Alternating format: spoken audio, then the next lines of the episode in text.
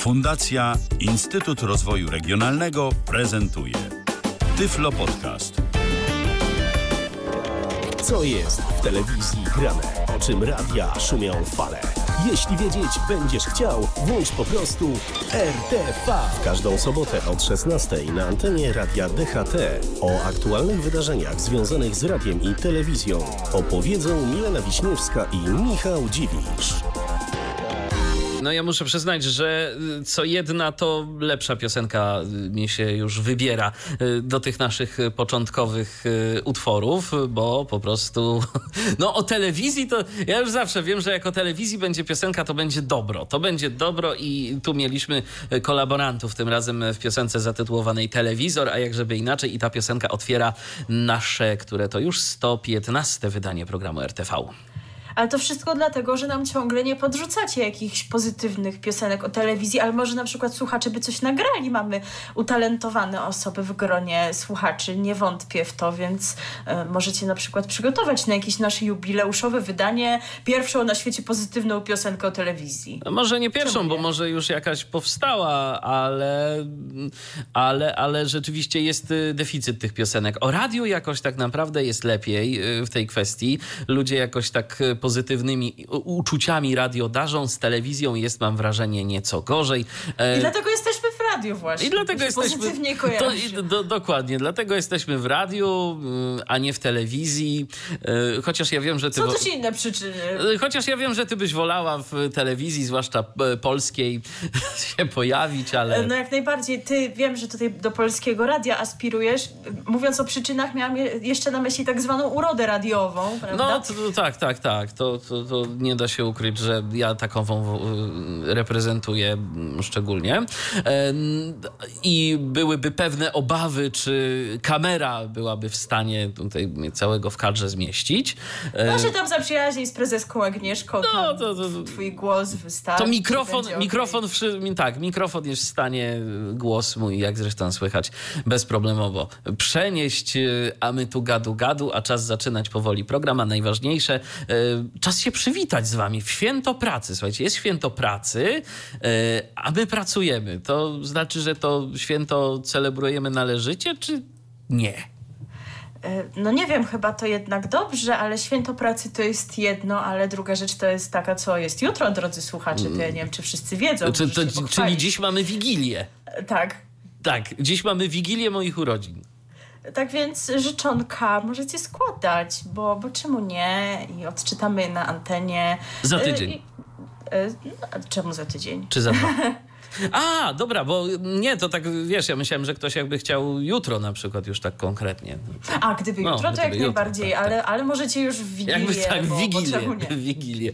Tak jest. No dobrze, witamy Was bardzo serdecznie w 115 e, odcinku programu RTV. Jak ten czas leci.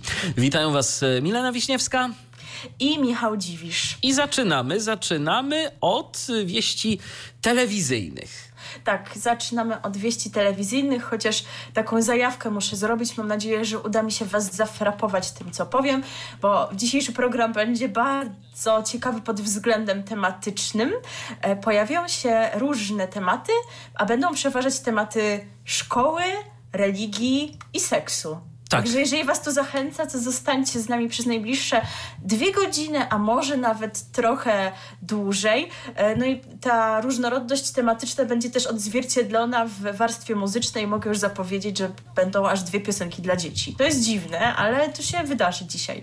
Ale zaczniemy tak, e, no typowo dosyć, bo można się było spodziewać takiego rozpoczęcia, chociaż o tyle nietypowo, że nie co tydzień przychodzi nam witać nową stację telewizyjną. A to o... już ten czas to już ten czas o starcie tej stacji, że on się wydarzy, wspominaliśmy tydzień temu, bo mowa była już wtedy o tym, że 1 maja według planów ma się pojawić stacja Antena HD.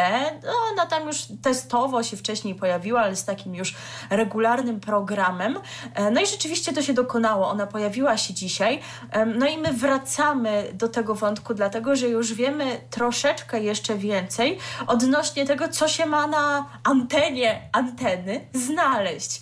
E, w ofercie programowej nowego kanału znajdą się, no o tym już wspominaliśmy, że seriale, audycje rozrywkowe, dokumenty i poradniki, ale też transmisje z nabożeństw, nie pamiętam czy o tym wspominaliśmy, no i będzie też muzyka. No i najwię największym hitem, o tym także już było, ma być moda na sukces, ale nie mówiliśmy, bo jeszcze nie wiedzieliśmy, więc teraz uzupełniamy, że serial będzie emitowany codziennie po dwa odcinki z rzędu, bez przerwy reklamowej. Wow. E, w programie pojawią się także dwa polskie seriale z lat 90. Ja się już cieszę, ja się już cieszę. Na drugi się cieszysz, tak. ale no na pierwszy chyba też można, chociaż ja nigdy nie oglądałam, kojarzę tylko taką piosenkę, która zaczyna się od słów servus hello, więc już wiadomo, że to chodzi o matki, żony i kochanki, e, a drugi serial, na który ty się tak bardzo cieszysz, e, no to jest Tata, a Marcin powiedział. Tak, Tata, Codziennie Marcin... będą emitowane trzy odcinki tej produkcji. Super, ale też obok siebie, czy... E, nie znalazłam tutaj takiej informacji, więc trzeba okay. zweryfikować gdzieś w programie w ramówce. Okej, okay, no w każdym razie rzeczywiście, tata Marcin powiedział. E, co ciekawe, to też nie jest e, serial taki typowy polskiej produkcji. Zdaje się, on jest na jakiejś niemieckiej licencji stworzony. Jeżeli pamiętacie, bo macie na przykład tyle lat co ja i to jest też serial waszej młodości, w piątki to się pojawia Piotr Frączewski i Mikołaj Radwan, e, który właśnie był, grał rolę syna Piotra e, Frączewskiego i opowiadał mu e, co chwilę o jego koledze, koledze Marcinie, a właściwie o tym, co ten tata tego kolegi ma do powiedzenia na jakiś temat, to co on uważa o czymś. I było zawsze tata, a Marcin powiedział, że jego tata powiedział, że coś tam. I to się bardzo często odnosiło do jakichś różnych bieżących wydarzeń i zresztą nie tylko, też, też do różnego rodzaju też takich y, filozoficznych kwestii i innych. Także jeżeli macie ochotę sobie to przypomnieć albo w ogóle dowiedzieć się, e, o czym e, mówił tata Marcina, no to będzie okazja dowiedzieć się tego z anteny HD. Ja tylko kojarzę jakieś odcinki chyba z YouTube'a, coś kiedyś chyba Tak, na YouTubie jest tego troszkę, można sobie obejrzeć, ale mam wrażenie, że nie wszystko. Się ponoć nawet jakaś w ogóle książka ukazała z tymi dialogami, gdzieś jest, y, ale chyba tylko w wersji papierowej do dostania. Tak więc na pewno będzie miło sobie przypomnieć e, lub poznać. A co jeszcze? W programie znajdą się także nowe odsłony francuskich serii Ukryta kamera. Będą to szalona ukryta kamera oraz śmieszne filmiki. To już brzmi zachęcająco. No, Kocham bardzo, w ogóle takie bardzo. rzeczy. One są bardzo śmieszne, szczególnie dla odbiorców niewidomych. E, w nowej stacji pojawi się także cykl kabaretowy Szał, o tym też mówiliśmy. E, I w, w nim wystąpią takie formacje jak kabaret moralnego niepokoju, ani Mrumru, czy kabaret Smile, a więc no, zgodnie z naszymi przypuszczeniami to nie jest tak, że tutaj jakieś starsze kabarety, zgodnie z tą linią, że to stacja dla seniorów, to że kabaret starszych panów, czy coś innego e, odkopią, no to będą takie kabarety, jakie możemy w wielu stacjach oglądać zapewne. Ale będzie też produkcja własna nowego kanału i to się chwali. Będzie nią magazyn poradnikowy Cyfrowy Niezbędnik. Prowadzący Paweł Pilarczyk, twórca serwisu PC Lab i magazynu IT Business, wyjaśni w nim seniorom, jak korzystać z technologii i nowoczesnego sprzętu. No i to brzmi dobrze. I to brzmi dobrze, zwłaszcza, że rzeczywiście no, y, seniorom warto wytłumaczyć, y, jak y, korzystać z technologii, z nowoczesnego sprzętu i też przede wszystkim, no, jak to robić bezpiecznie. Bo w dzisiejszych czasach, zwłaszcza w momencie, kiedy pandemia no, cały czas szaleje, to nie zaleca się wychodzenia gdzieś tam do urzędów i innych y, tego typu miejsc chociażby, to sporo rzeczy można załatwić zdalnie, no tylko trzeba wiedzieć, jak to zdalnie zrobić i jak się posługiwać y, chociażby profilem zaufanym. To tak y, pierwsza z brzegu myśl, która przyszła mi do głowy, mm, żeby gdzieś to jednak upowszechniać, bo to naprawdę jest przydatne narzędzie jak najbardziej. E, że ten kanał, czyli anteny HD, można odbierać w naziemnej telewizji cyfrowej, to już wiemy, ale gdzie jeszcze? Jeszcze za pośrednictwem takich operatorów e, jak Vectra, Multimedia, Toya na pozycji 112, Orange na pozycji 248 oraz online, między innymi w aplikacji WP Pilot e, i za kilka tygodni ma być również obecny w odbiorze satelitarnym. Tak więc tyle na ten moment wiemy. Jeszcze możemy dodać słówko odnośnie kanału, który został, który był wcześniej w tym miejscu, o tak powiem, czyli ATM rozrywki, prawda? Bo tam jakieś sprawy się ciągle toczą. Sprawy się ciągle wiadomo, toczą i właśnie ja też nie do końca wiem, co z tego wynika i jak mam interpretować ten komunikat, który się ukazał w wirtualnych mediach, dotyczący tego, że sąd uchylił e, kraj, e, decyzję Krajowej Rady Radiofonii i Telewizji, jeżeli chodzi o e, nieprzyznanie koncesji ATM dla ATM rozrywki. No, ale tu już teraz kto no inny tam nadaje, no to co teraz? Ma oni nie chcieli nadawać gdzieś tam w kablówkach czy satelitarnie, bo no, ten kanał był skrojony pod emisję naziemną i tamte pozostałe były niejako przy okazji, więc nie wiem, czy coś to w ogóle zmienia już teraz dla kogoś. Może oni będą się chcieli o coś bić, no ale przecież teraz już nikt tej antenie chyba koncesji nie odbierze. Dajcie znać, co sądzicie o nowym kanale, może już oglądaliście, macie jakieś wrażenia, a my przenosimy się do radia, bo antenę już uczciliśmy piosenką w zeszłym tygodniu. E, tak więc nie, nie, znamy się na innych piosenkach dla seniorów, także Dokładnie. nie wiedzielibyśmy, co już tutaj wybrać. Więc przenosimy się do nowości radiowych. Na początek stacja, która no, ma wielu fanów, stąd też mówimy o niej już teraz w pierwszym wejściu w naszym programie, a mowa o radiu z cyferkami, czyli o radiu 357, które wprowadza kilka nowości, e, o których jak zwykle ostatnio poinformowało w pierwszej kolejności patronów na live bodajże w czwartek, aczkolwiek informacja o pierwszej z tych nowości pojawiła się już kilka dni wcześniej. Otóż audycję muzyczną ma, bo to się już wydarzyło, księgowy Radia 357, E, to jest audycja o roku progresywnym. Ten pan nazywa się Paweł Pobuk-Ruszkowski e, i ten program emitowany jest, bo właśnie pierwszą emisję już mieliśmy tym tygodniu. Emitowany jest e, z piątku na sobotę w nocy, od północy do drugiej, nosi tytuł Prognozy, e, przy czym nie będzie on emitowany co tydzień. Będzie się pojawiał no, od czasu do czasu, pewnie no, w zależności od tego, kiedy pan prowadzący będzie miał możliwość, żeby go poprowadzić. Kiedy tak nie więc... będzie przytłoczony cyferkami z Excela. Tak, tabelkami i tymi takimi rzeczami. Y, posłuchałam dzisiaj tak godzinki tego programu, bo potem to już wiecie spanko, żeby tutaj się wyspać i wam mówić jakoś w miarę klarownie o tym wszystkim. Y, I było całkiem przyjemnie. Nie jestem jakąś super entuzjastką roka progresywnego, to znaczy to w miarę lubię, ale gdzieś tam może nie wszystkie utwory z tego nurtu odpowiadają moim gustom, ale, ale myślę, że warto i że tego gdzieś tam brakowało na antenie Radia 357. Kolejne nowości pojawią się jutro tak, bo jakoś tak się złożyło, że wszystkie dotyczą niedzieli.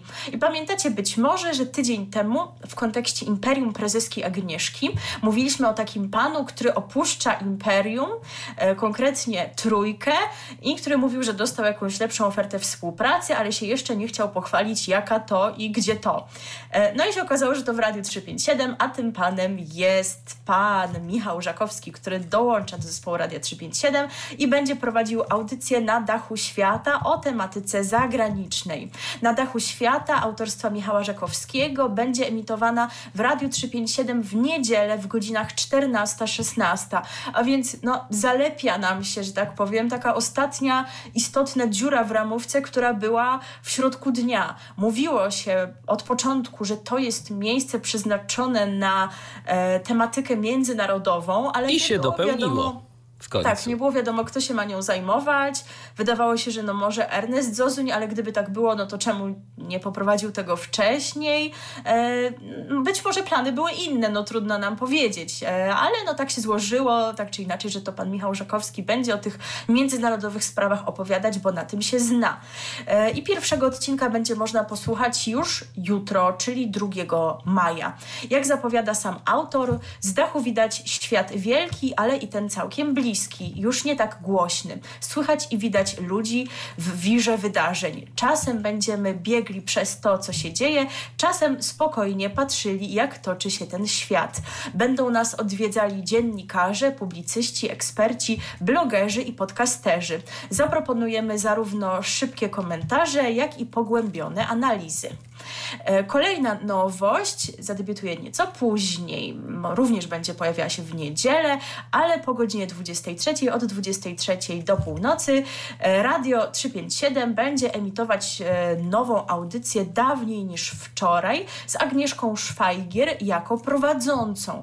Agnieszka Szwajgier, specjalistka od reportażu, więc wydawałoby się, że temu będzie poświęcony jej program.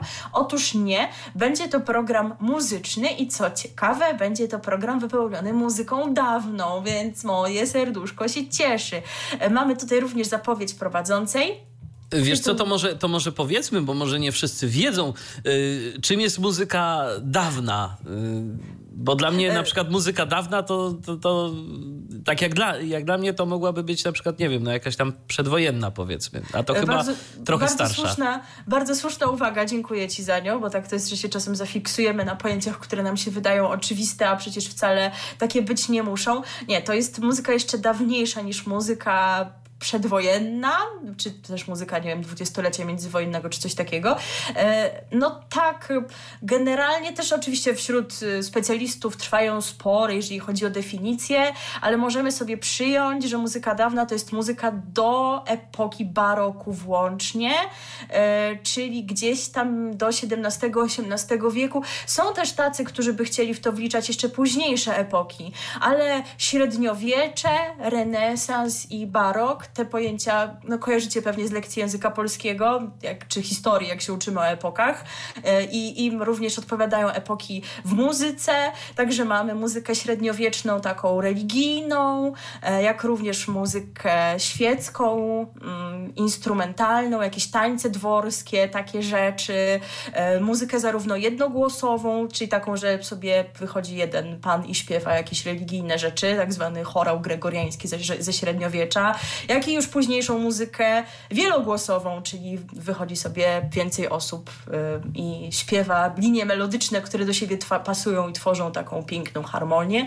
No i mamy też muzykę wokalno-instrumentalną, czyli z towarzyszeniem już orkiestry i, i śpiewaków jednego lub więcej, tworzono przez no, wielu twórców wybitnych, w tym tych najwybitniejszych, jeżeli chodzi o barok, czyli Jana Sebastiana Bacha i Jerzego Fryderyka Händla. Tak więc ten zasób muzyki jest bardzo szeroki. E, szczególnie jest ciekawe to, że w ostatnich latach się stawia na tak zwane wykonawstwo historyczne, czyli nie to, że sobie weźmiemy jakieś byle jakie skrzypce, żeby zagrać taką muzykę, tylko że próbuje się odtwarzać. Rekonstruuje się te instrumenty konkretnie. Tak jak on one wtedy wyglądały, tak? No na podstawie źródeł można wnioskować, jak to było mniej więcej i próbuje się grać, no tak jak gdzieś mniej więcej ze źródeł można wnioskować, że oni wtedy to robili, więc to jest też myślę ciekawe. Wiadomo, że w 100% nie jesteśmy w stanie tego odtworzyć, e, ale, ale próbować warto. Mam nadzieję, że gdzieś tam takie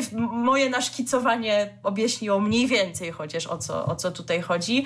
No to jest jakiś, jakaś część tego, co powszechnie nazywamy muzyką klasyczną czy poważną, tak? Ale, ale, ale Chopin to to nie jest. No, Chopin to Chopina to nie, nie będzie. Pendereckiego też nie będzie. E, no, niektórzy właśnie gdzieś tam haczą o ten klasycyzm, czyli może Mozarta jakiegoś wczesnego, ale to już wiecie, to są takie spory e, specjalistów. Nie wiem, jak pani Agnieszka będzie do tego podchodziła, dlatego tak mówię, że ewentualnie coś takiego się może pojawić, ale przede wszystkim średniowiecze, renesans i barok do tego XVIII wieku, bo wtedy tworzył e, Bach właśnie.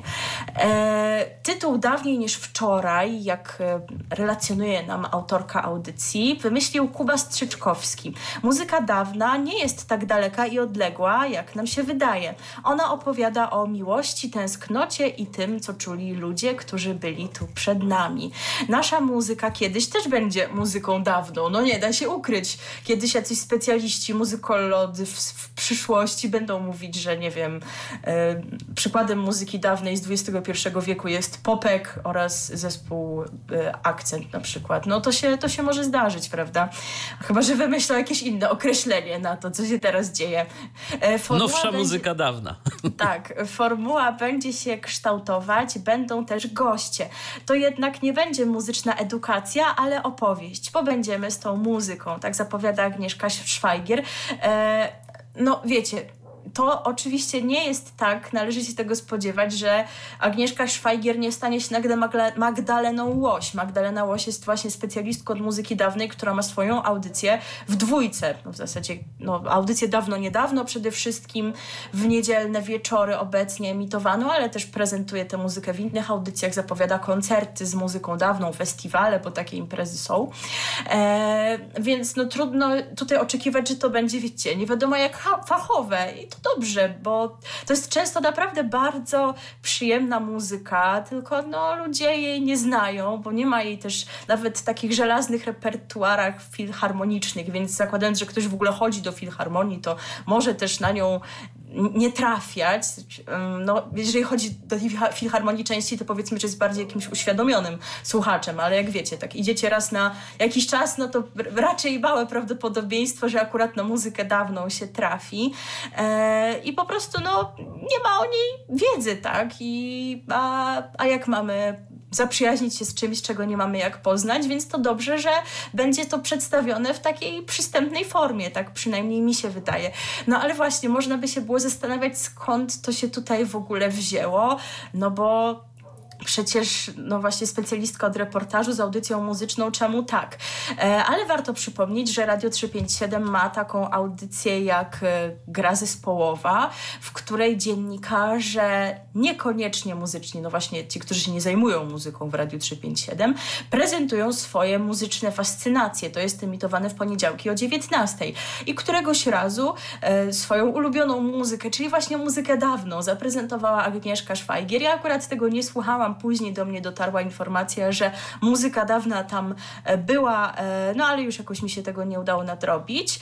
E, no i wychodzi na to, że tak się to słuchaczom spodobało, że zaproponowano pani Agnieszce, aby pojawiała się z tą muzyką na stałe, bo właśnie jak wyjaśnia Katarzyna Pruchnicka, kierująca rozwojem oferty programowej Radia 357, słuchacze bardzo żywo przyjęli wybory muzyczne Agnieszki i prosili o więcej, a my jesteśmy radiem, które które słucha. No i bardzo właśnie dobrze.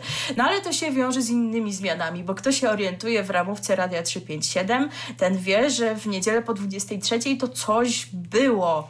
E, no tym, tym czymś e, był program Wiszące Ogrody, jeden z, jedna z audycji Bartka Gila. E, no i można by było oczekiwać, że ona teraz zostanie przesunięta na inną godzinę, może inny dzień, coś takiego. Otóż nie. Wiszące Ogrody mają się stać podcastem dla patronów milionów. Co, no z jednej strony rozumiem, czemu tak się dzieje, no jednak to się musi wszystko jakoś biznesowo opłacać, ale z drugiej jest jeszcze sporo miejsca, chociażby w nocy i myślę, że nic by się nie stało, gdyby ta audycja została przesunięta, była emitowana choćby od północy do drugiej, no bo, bo dlaczego właściwie nie? Naprawdę można by było ten czas zagospodarować, no ale taka jest decyzja, a nie inna, chyba krytykowana przez słuchaczy radia. No Ciekawe, jak tu się sprawdzi to, że jest to radio, które słucha. No właśnie, no słuchacie ponoć, także pokażcie to teraz. Tak, ja, tak mi się wydaje, że w momencie, kiedy ramówka zostanie zapełniona w 100%, czyli będziemy mieli emisję z żywym człowiekiem 24 na 7, no to wtedy można by było się zastanawiać nad wprowadzeniem jakichś dodatkowych audycji. Jeżeli jest, y, tak kolokwialnie mówiąc, kim robić, a pewnie by było, no to, to wtedy czemu nie? No właśnie, ale skoro noce są wolne, no to czemu by ich nie gospodarować w jakiś sposób? I ewentualnie no? można by było część tych nocnych audycji na, na przykład później umieszczać jako audycje faktycznie tylko dla y, patronów. Y, no, tak. Zresztą podcasty to chyba w ogóle wszystkie są tylko dla patronów, jak dobrze tak, kojarzę. Tak. tak. Więc y, i tak małe prawdopodobieństwo, że każdy by sobie słuchał tych audycji nocnych, no bo jednak tak zazwyczaj w nocy to się śpi. Zazwyczaj. Zazwyczaj. E, I kolejna nowość też dotyczy niedziel, ale tak troszeczkę niechronologicznie o tym mówimy, to, bo to w zasadzie nie jest taka typowa audycja, tylko audycja w audycji. E, w niedzielę po południu w ramach programu Marcina Cichońskiego Cisza Nagranie pojawią się felietony o winie autorstwa Tomasza Prangę Barczyńskiego, e, dziennikarza i krytyka winiarskiego. Mm, czy pana Tomasza nie kojarzysz już skądś, z jakiegoś medium? Gdzie się zajmował chyba niekoniecznie tematyką wina? Szczerze mówiąc, nie. Jakoś nie bardzo. A... Według mojej najlepszej wiedzy Tomasz Prangę Barczyński kiedyś był członkiem ekipy Radia Z, ale to chyba dawne lata, ponieważ pamiętam, że kiedy Radio Z obchodziło swoje 20 urodziny, to on pojawił się w radiu ze swoją żoną, Barbarą Prangę i e, gościnnie zaprezentowali wiadomości, no i właśnie wspominali, jak to drzewie bywało chyba jeszcze za życia pana Wojciechowskiego, więc to no, no to dawne, może dawne i faktycznie, czasy. tak, tak. Ja jedynie, także... ja jedynie wiem, że takim specjalistą od wina to też jest Robert Mazurek, no ale on to raczej nie. No, nie, nie on, on w, innych mediach to jest człowiek, który łączy bytność w polskim radiu z bytnością w radiu komercyjnym, ale tutaj mamy pan Barczyńskiego. E, też jak tak googlowałam, to widziałam, że i w Radiu PIN chyba miał jakąś audycję o winie, także już doświadczenie radiowe też ma. E, I te jego audycje pod tytułem Ferment będą emitowane o godzinie 16.15. Przypomnijmy, program Marcina Cichońskiego jest między 16 a 18. Tutaj też mamy zapowiedź twórcy. Lubię opowiadać o ludziach, którzy stoją za winem. Warto pić te wina, za którymi kryje się ludzka historia. I takie historie będę starał się przybliżać. Chciałbym też nakłonić każdego, by szukał swoich smaków. Chodzi o to, żeby degustować, a nie tylko pić. E, uczyć się dobrze łączyć wino z jedzeniem. Warto pomyśleć o miejscu, z którego wino pochodzi. Dlaczego smakuje właśnie tak? Wtedy inaczej na nie spojrzymy. E, tak tłumaczy pan Prangę Barczyński i jeszcze dodaje, to będą felietony, ale też czasem rozmowy z Marcinem Cichońskim. Tak będzie w najbliższą niedzielę. Skupimy się na winnicach położonych 357 metrów nad poziomem morza. E, więc nawiązanie oczywiście oczywiste. No my oboje akurat tutaj, jeżeli chodzi o wino, to troszeczkę nasza wiedza jest taka marna, bym powiedziała, bo i wino nie jest najbliższym mi trunkiem i rzadko które mi smakuje. No mi też jakoś niespecjalnie.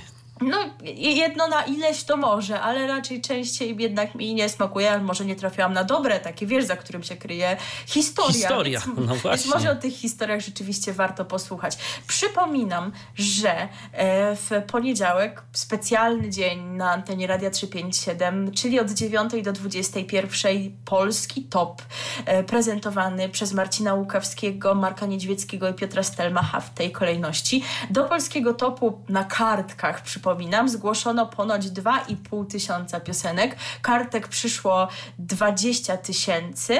E, no i to nie będzie takie typowe odliczanie, będą też różne niespodzianki, bo jak na przykład we wczorajszej audycji Głośnie jak miłość zapowiedział Piotr Stelmach, po 17 e, Studio Radia 357 odwiedzi zespół Muchy, który zaprezentuje z tej okazji swój najnowszy singiel. E, a poza tym świętowanie nie skończy się o 21, bo od 21 przewidziane jest audycja specjalna, tak opisana jest w ramówce, nawet nie wiem, co to dokładnie będzie.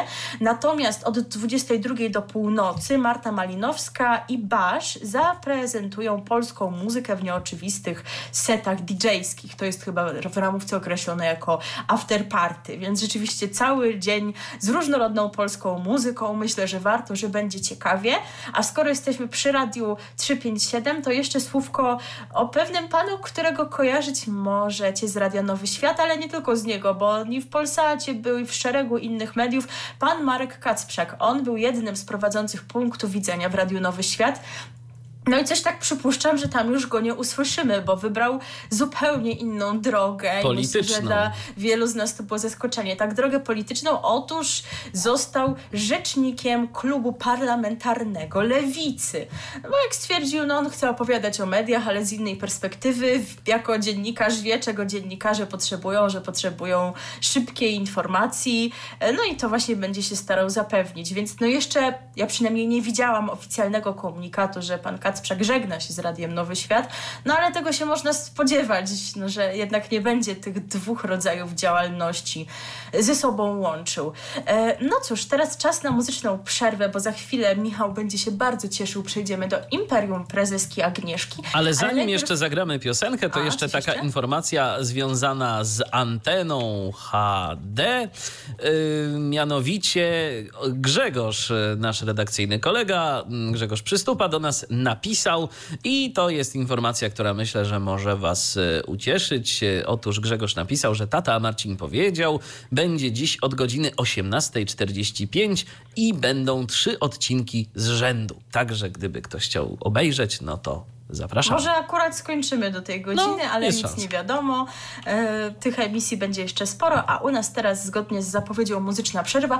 Utwór, który chyba nie pojawiłby się na antenie Radia 357, choć w zasadzie to tutaj pasuje zdanie nigdy nie mów nigdy, no bo oni tak się teraz uśmiechają w kierunku nowości i w kierunku różnych muzycznych nurtów, więc nie jest wykluczone, że i coś takiego się kiedyś na antenie pojawi, kto wie, kto wie.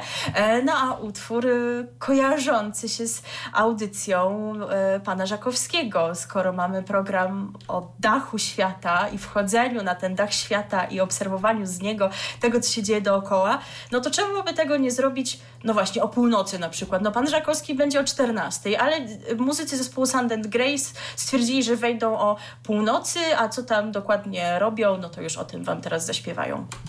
RTV. O radiu i telewizji wiemy wszystko.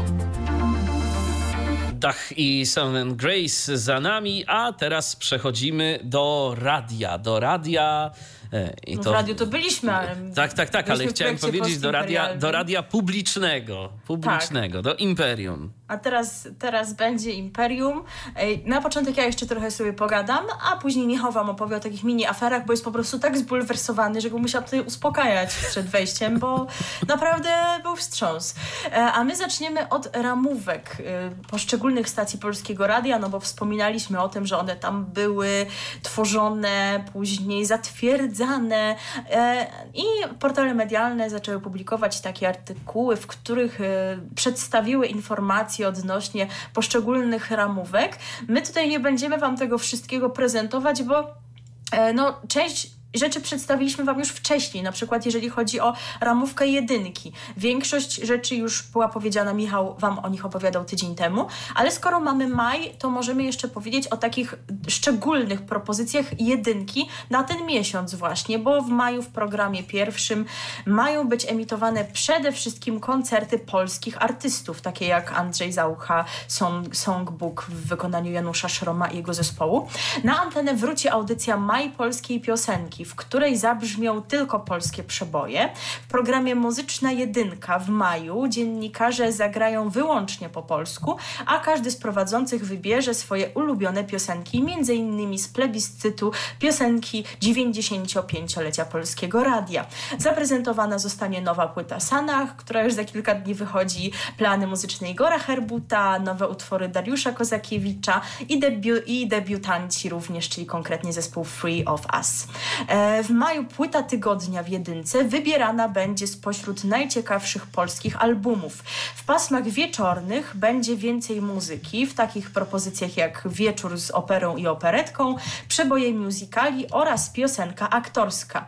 W maju słuchacze będą mogli również śledzić finał piłkarskiego Pucharu Polski oraz kolarski Orlen Wyścig Narodów. Nie wiem na ile to jest ważne, ale takie sportowe atrakcje też będą, a ja się na sporcie znam, wiecie, tak samo jak na filmie i motoryzacji, czyli nie bardzo, ale może kogoś to akurat zainteresuje zainteresuje. E, no, zgodnie z kolejnością cyfr przechodzimy do dwójki, która reklamuje się hmm, rzekomymi nowościami, bym powiedziała, bo te rzeczy, o których oni wspominają, które promują, no to na antenie już są, ale mam wrażenie, że o części z nich jakoś tak nie było okazji, żebyśmy powiedzieli. One nam gdzieś uciekły, więc powiemy teraz, nadrobimy te zaległości. O tym, że pasmo domówka z dwójką istnieje, no to już mówiliśmy, bo ono rok temu się pojawiło w trakcie pandemii i ono wciąż będzie będzie kontynuowane, ale oprócz tego w każde piątkowe popołudnie, e, konkretnie po godzinie 18 będą grali, to znaczy no już grają, ale będzie to kontynuowane, muzycy jazzowi, między innymi trio Wojciecha Gogolewskiego oraz zespoły Wojtka Mazolewskiego i Franciszka Pospieszalskiego. To są konkretnie plany na maj. Zobaczymy, jakie będą dalej. E, I taką kolejną audycją, o której Wam jeszcze nie mówiliśmy, e, jest program e, pianistki Ewy Pobłockiej, która przybliża twórczość Bacha w audycji Zacznij od Bacha, emitowanej w sobotę po 22, w czwartek po 22, przepraszam. Chociaż nie mam pewności stuprocentowej, e, ile jeszcze tego programu zostało, bo artystka obrała taki kierunek w tworzeniu tego programu, że przybliża twórczość Bacha e, tonacja po tonacji. E, nawet, no, znowu muszę zrobić muzyczną dygresję. E, ci, którzy się gdzieś tam no, nie, nie zetknęli z muzyką w sensie gdzieś tam na etapie edukacji, no to kojarzycie gamę C, D, E, F, G, A, H, C. No i tak z grubsza można powiedzieć, że tonacje są gdzieś tam podobnie uporządkowane. Mamy najpierw C-dur, no potem D-dur, pomiędzy nimi jest jeszcze coś innego, ale nieważne. Taka jest mniej więcej kolejność. E, no i w ostatniej audycji artystka była już na tonacji A-moll, więc C, D, E, F, G, A, jeszcze trochę rzeczy po drodze, więc tam nam jeszcze kilka tonacji zostało, ale nie aż tak znowu dużo. Czasami jest tak, że jedna tonacja wypełnia jeden program, czasami chyba więcej, pewnie zależy ile ciekawych utworów Bacha Pobłocka chce zaprezentować. E, no ale, ale może być tak, że rzeczywiście mniej już tych wydań nam zostało, a może w kolejnych odcinkach e, pani e, Ewa Pobłocka znajdzie jakiś inny klucz do prezentacji tej muzyki. Z kolei w piątkowe wieczory na antenie gości dyrygent Łukasz Borowicz, też po godzinie 22. I takich typowych nowości, nowości, żeby rzeczywiście coś się pojawiło od teraz, to nie ma. Dużo czasu poświęciliśmy w zeszłym tygodniu trójce, więc tutaj się już nie będziemy dłużej zatrzymywać. Dodam tylko informację odnośnie Marka Wiernika, bo on w środowe, późne popołudnie, konkretnie o 19, zaprosi do programu trójkowy Powiernik i nie mam po prostu pewności, czy ten jego program był wcześniej emitowany. Na pewno e, pozostaje program, który już wcześniej miał rocka, klasyka według Wiernika, bodajże w piątki, ale czy ten środowy miał, to tutaj takiej pewności nie mam, więc wolałam dodać. A skoro jesteśmy przy środzie, to jeszcze informacja o jednym panu, bo kiedy Wam przedstawialiśmy ramówkę trójki, to mogliście się zastanawiać, no dobrze, to wszystkich była mowa, gdzie jest Tomasz Żąda, czym on nic nie prowadzi. Zabrali tę muzyczną pocztę UKF, to co teraz będzie biedny chłopak robił? E, no ale zostaje na pewno z jednym programem. Czy coś jeszcze więcej robi? Może w nocy? Trudno nam powiedzieć. Natomiast e, będzie prowadził audycję Polski Express, emitowaną w środowe wieczory, konkretnie po godzinie 20 i zaprezentuje w niej najciekawsze debiuty i nowości polskiej muzyki. Więc to taka no, trochę kontynuacja tego, co robił jeszcze do niedawna pod szyldem innej audycji Trójka żąda debiutów. I mamy nową osobę na pokładzie Trójki. Jest to pani Michalina Szymborska. ona dołączyła do grona gospodarzy klubu Trójki. E, Szymborska po raz pierwszy poprowadziła audycję we wtorek 27 kwietnia. Skąd ona się w ogóle wzięła? Wcześniej była gospodynią katolickiego rodzinnego ekspresu w TVP1, a to jest ten wspaniały program, z którego tak już kiedyś tak się tutaj naśpiewaliśmy nieco. E, i, I prowadziła programy w telewizji Republika. No, także tutaj do, dobry background jest.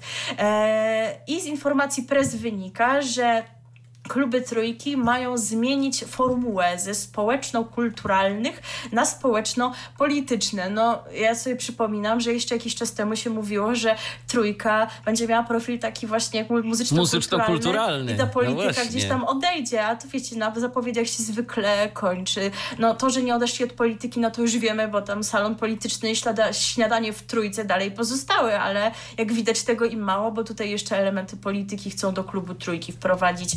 E, E, audycję prowadzą jeszcze oprócz tego m.in. Łukasz Jasina i Wojciech Reszczyński. Do niedawna wśród gospodarzy był też Michał Żakowski, a coś z nim się dzieje teraz, to już o tym wspominaliśmy przed chwilą. E, przechodzimy do czwórki. Tutaj mamy ciekawostkę, bo czwórka będzie w maju towarzyszyła młodszym słuchaczom w przygotowywaniu do matury. Emitowane będą audycje edukacyjne, a młodzi reporterzy pojadą do szkół, gdzie będą nadawali nadawali bezpośrednie relacje z przebiegu egzaminów. E, więc to myślę, że jest całkiem dobry pomysł. Jest też nowa osoba na pokładzie, jeżeli chodzi o stronę muzyczną czwórki. Od niedawna jednym z twórców audycji Tłusty Czwartek jest muzyk Vito Bambino. Możecie go kojarzyć z duetu z Sanach, który był u nas w audycji RTV i jest też na naszej antenie, czyli piosenki Ale Jazz. A także z zespołu Bitamina. E, I jak co roku odbędzie się także plebiscyt nieprzeciętni między 17 maja a 13 czerwca.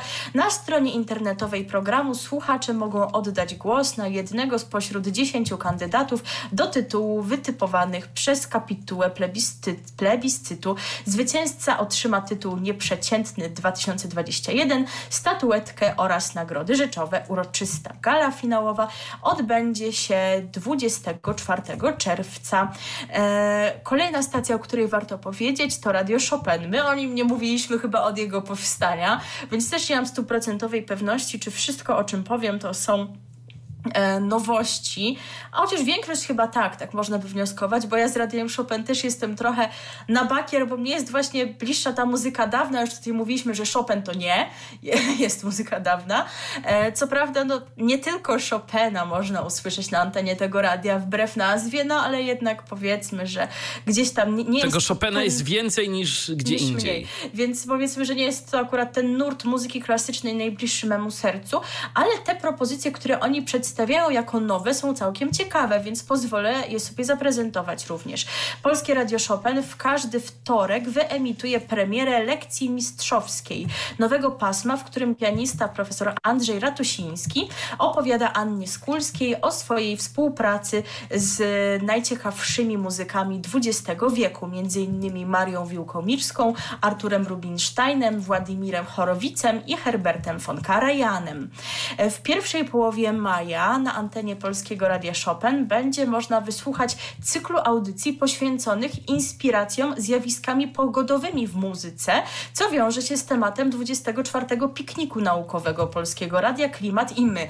No i to jest super pomysł moim zdaniem, żeby to tak łączyć, e, tak interdyscyplinarnie przedstawić, szczególnie, że takich utworów, w których inspiracji pogodą yy, się można dopatrzeć jest naprawdę całkiem sporo, więc myślę, że to takie całkiem fajne nawiązanie.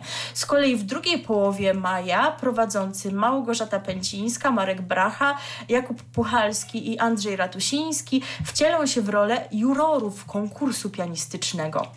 W specjalnych studiach konkursowych zostaną ogłoszone nazwiska zwycięzców kolejnych kategorii repertuarowych alternatywy konkursowej, czyli pierwszego wirtualnego konkursu imienia Fryderyka Chopina dla dzieci i młodzieży.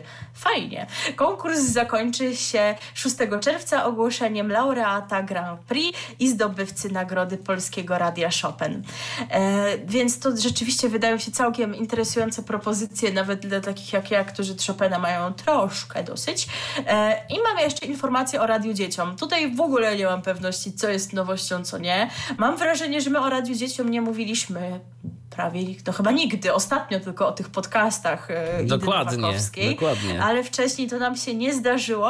No ale to mo, może to dobrze, bo czy to nowości, czy nie, no to zawsze, jeżeli was to zainteresuje, to się dowiecie, co w ogóle się na tej antenie dzieje. I będzie okazja ale... być może, żeby włączyć, bo to zarówno dla najmłodszych tam jest oferta programowa, ale i dla rodziców wieczorową porą również. Tak, a dzieje się to, że od poniedziałku do piątku radio zaprasza na codzienną naukę języków obcych angielskiego, niemieckiego, francuskiego, włoskiego oraz hiszpańskiego. Z kolei w każdy czwartek odbywa się głosowanie na ulubione piosenki dziecięcej listy przebojów, w której pojawiają się na żywo dziecięce gwiazdy sceny muzycznej. Nie wiem, jakie to są. Czy to są na przykład takie gwiazdy, które są znane z The Voice Kids, czy jakieś inne. Nie jestem w ogóle na bieżąco. E, w niedzielę emitowane są radiowe figliki Kulfona i Moniki. Widać, nie, niektóre elementy są stałe. Niezmienne. I, tak przypadają jest. na dzieciństwo wielu z nas, niezależnie od momentu urodzenia. Nie zabraknie również muzyki z lasu, audycji o polskich piosenkach ludowych, o ich warstwie muzycznej i językowej, którą poprowadzi Joszko Broda.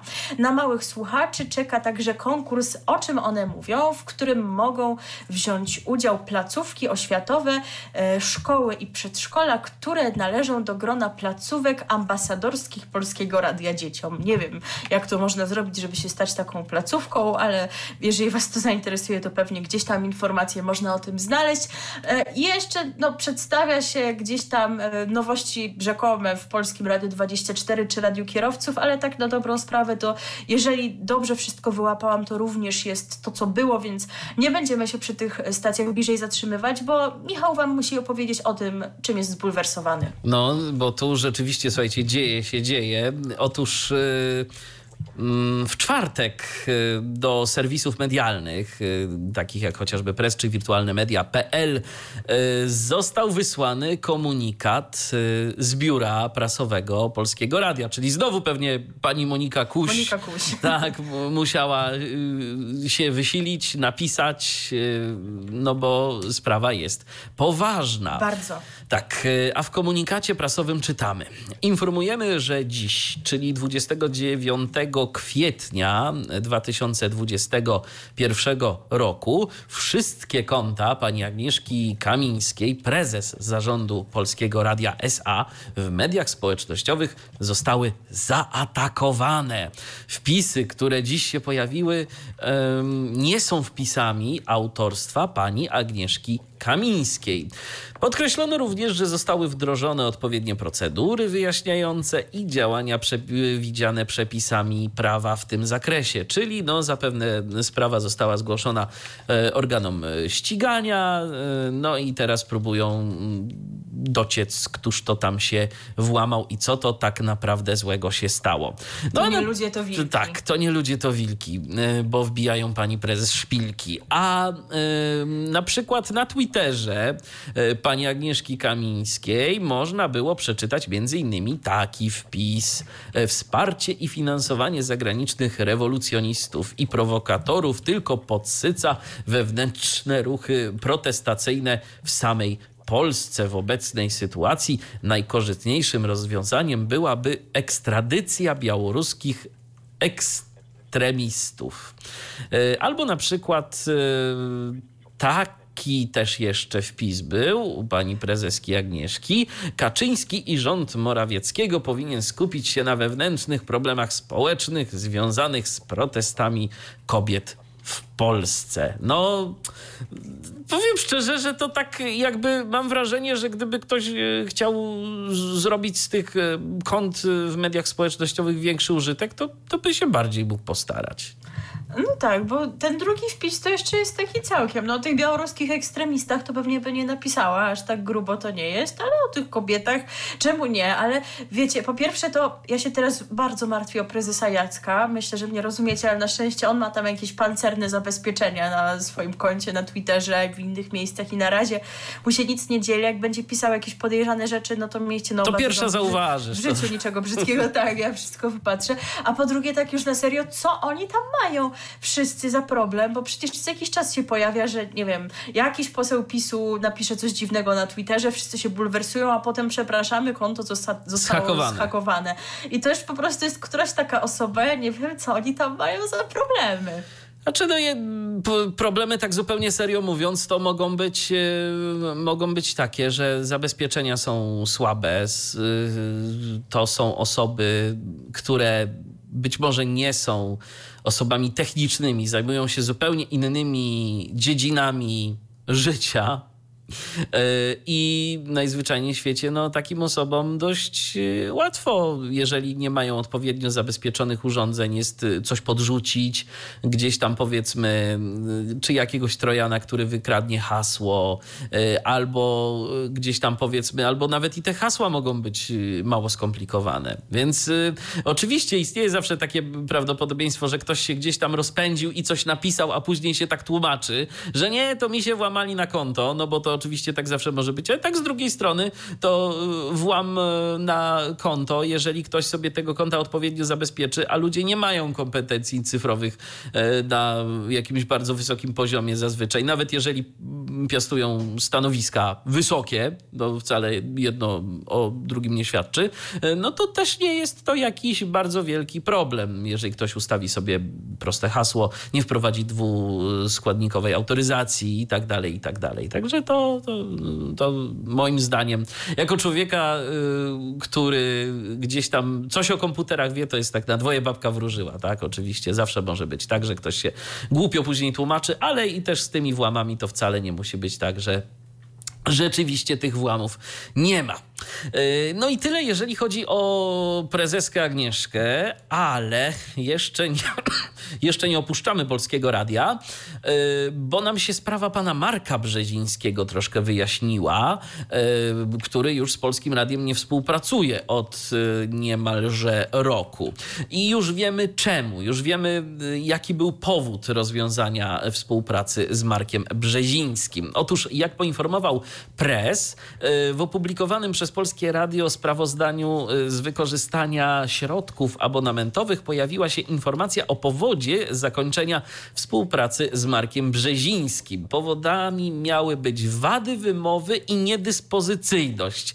No i tu mamy w presie taki komentarz pana Marka Brzezińskiego. Ja sobie pozwolę y, go zacytować, przynajmniej jego fragment. Dla samej informacyjnej agencji radiowej nadaw nadawałem od 120, y, od 80 do 120 korespondencji miesięcznie. Y, y, I teraz tak, tu mam poniżej ten, ten, ten komentarz.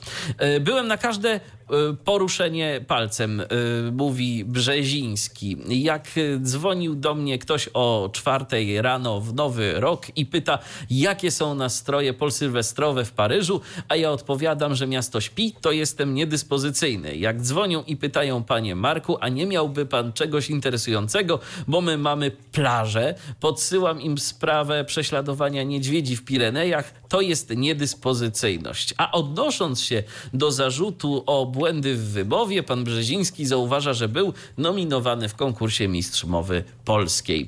E, no to rzeczywiście jest dziwna sprawa, takie e, dziwne te uzasadnienia e, są. No i tym bardziej też trzeba tu wspomnieć, że mm, pan Marek Brzeziński no, nadal są media, które chcą z nim współpracować, konkretnie jest to Radio 357 Dokładnie. i tam, tam ma swoją audycję i tam się udziela chociażby w audycjach piątkowych Kuby Strzyczkowskiego.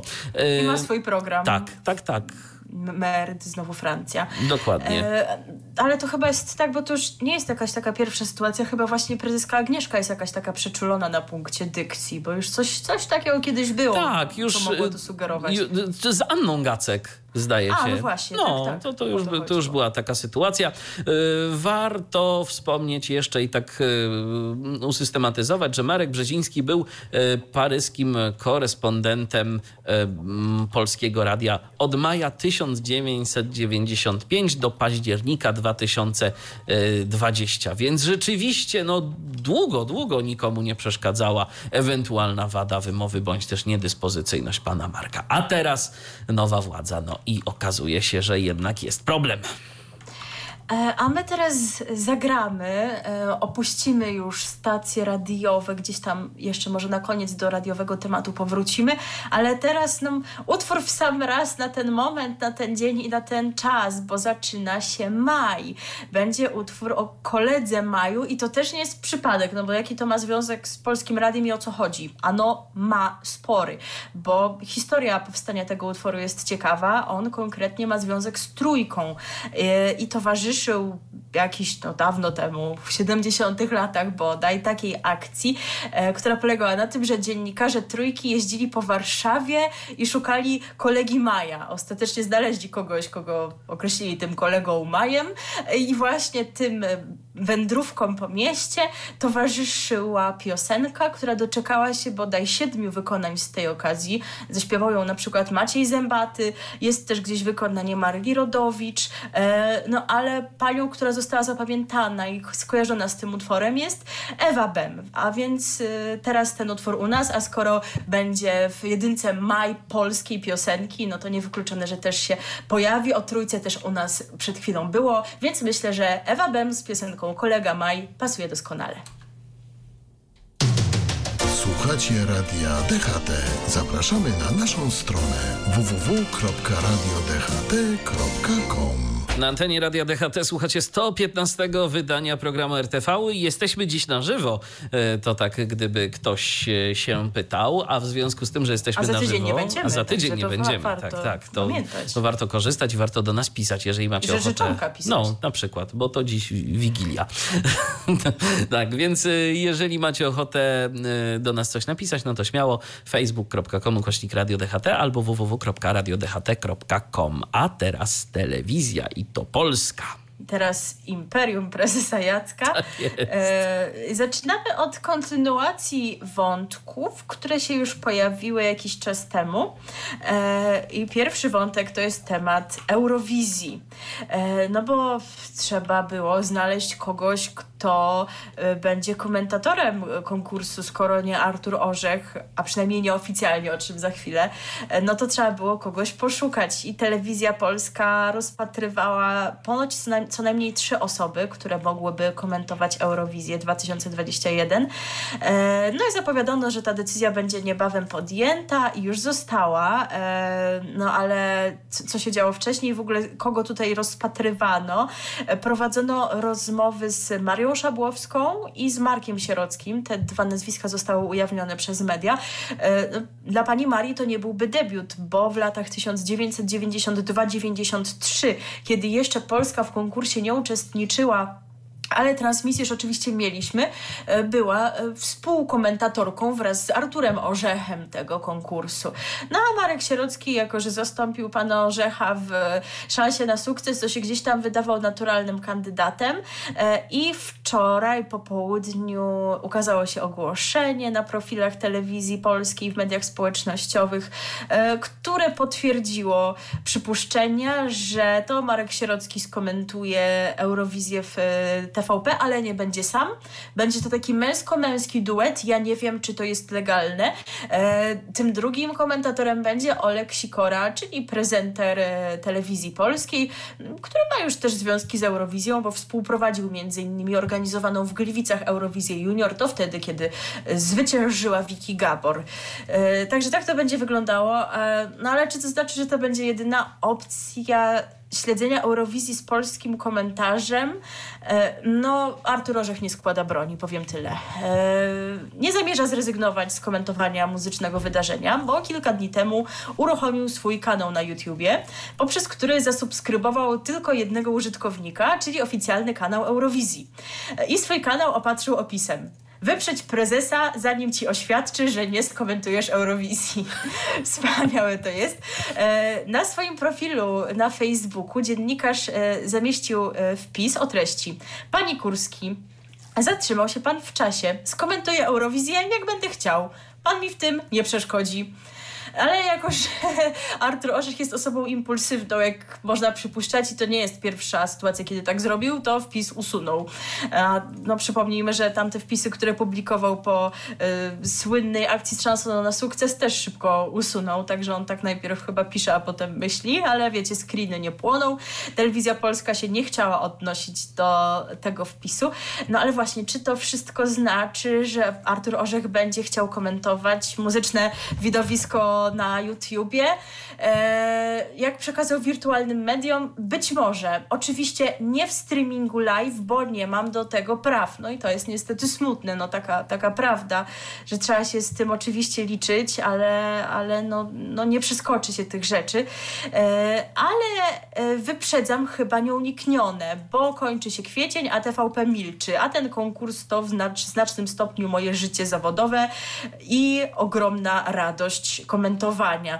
E, Więc, no nie wiem, może jakiś komentarz post factum, wiadomo, że to zawsze nie to samo, no ale jak się nie ma, co się lubi i tak dalej. Z drugiej Że- strony zawsze, zawsze dla chętnych mógłby uruchomić taki strumień live ze swoim własnym komentarzem. Eurowizja ma y, swój komentarz też na YouTubie, więc gdyby ktoś chciał, to mógłby sobie otworzyć dwie karty w przeg- y, swo- swoją transmisję ma na YouTubie, więc gdyby ktoś chciał A, tak, otworzyć y, y, sobie w przeglądarce dwie karty, na jednej mieć gdzieś tam schowanego pana Orzecha, y, tu z odpaloną transmisję Eurowizji, no to dałoby się to zrobić. Jak najbardziej. Może właśnie tak myśli. Na razie jeszcze nie zdradza.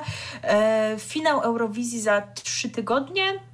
Cztery dni wcześniej wystartują półfinały, więc wtedy Wam na pewno powiemy o wszystkim, czego się dowiemy jeszcze w międzyczasie, zarówno o komentarzu, jak i o samym konkursie.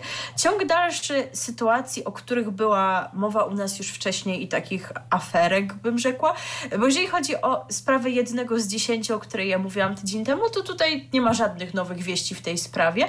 Natomiast jakoś tam się rozwija kwestia programu Warto Rozmawiać.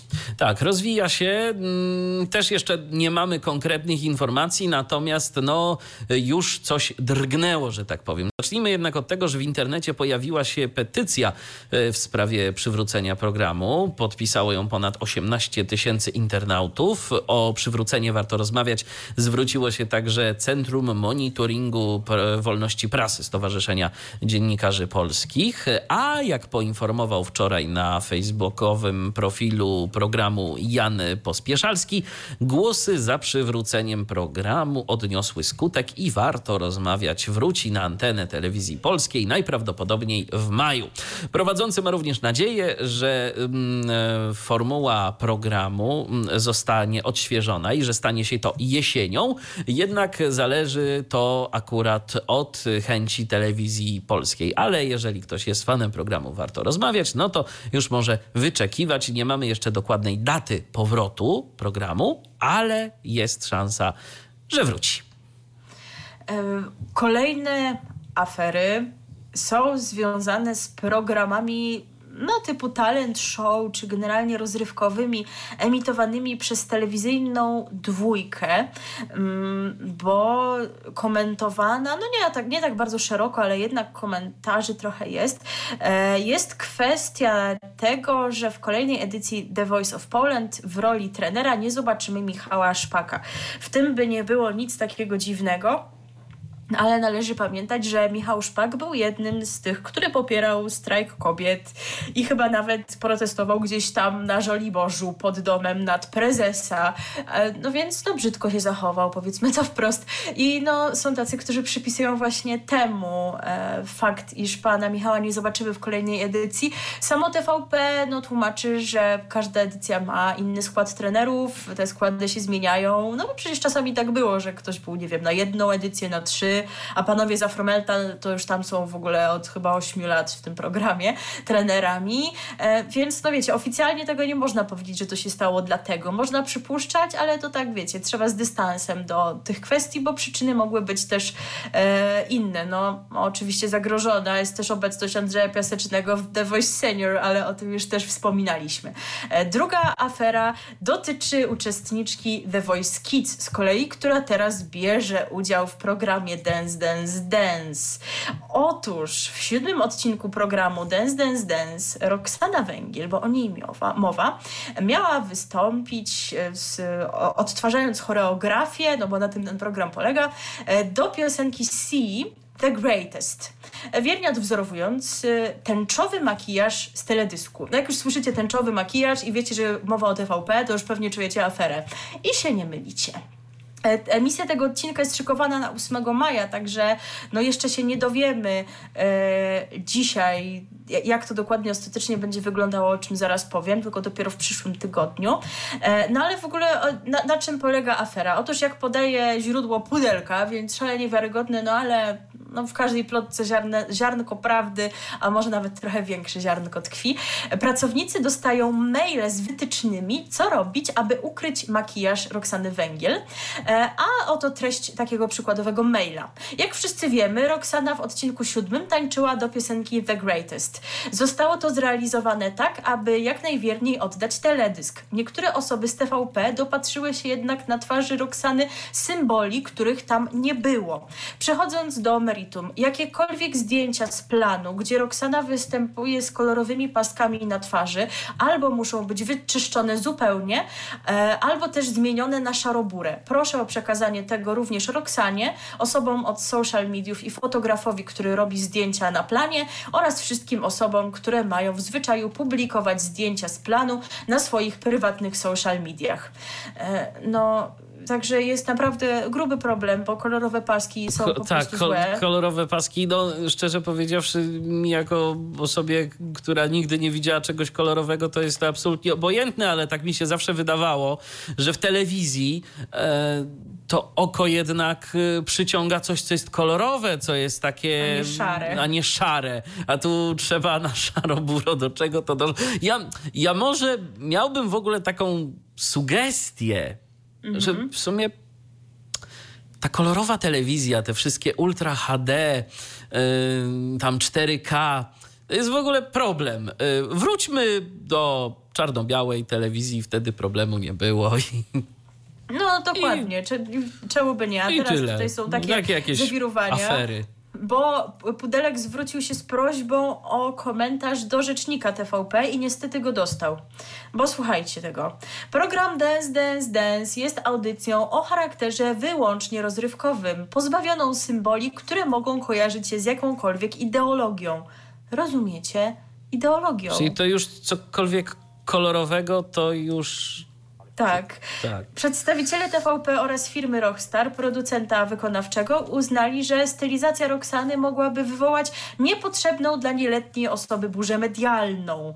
E, Pudelkowi odpowiedziała również a, Alicja Czarnecka-Suls, dyrektor zarządzająca firmy Rockstar, czyli firmy, która to produkuje i w podobnym tonie oni. Rockstar jako producent programu Dance Dance Dance stoi na stanowisku, że nie można włączać nieletnich wykonawców programu rozrywkowego w jakikolwiek e, spór światopoglądowy. Dlatego Rockstar uznał pomysł zmiany kolorów e, na twarzy wykonawczyni, czyli Roxany, które mogłyby wywołać niepotrzebną dla nieletniej osoby burzę medialną za uzasadniony.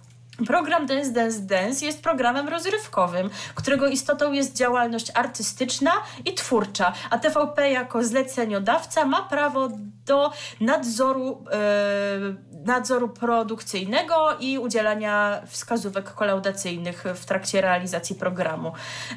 Ja w ogóle naprawdę, skoro kolory i tęcza jest taka zła, to trzeba gdzieś tam przemówić do matki natury, czy kto tam stworzył, że już teraz e, po burzy na niebie ma być szaroburo. Tęczowo absolutnie nie może być, bo się źle kojarzy i dlaczego niebo ma być wikłane w spory ideologiczne.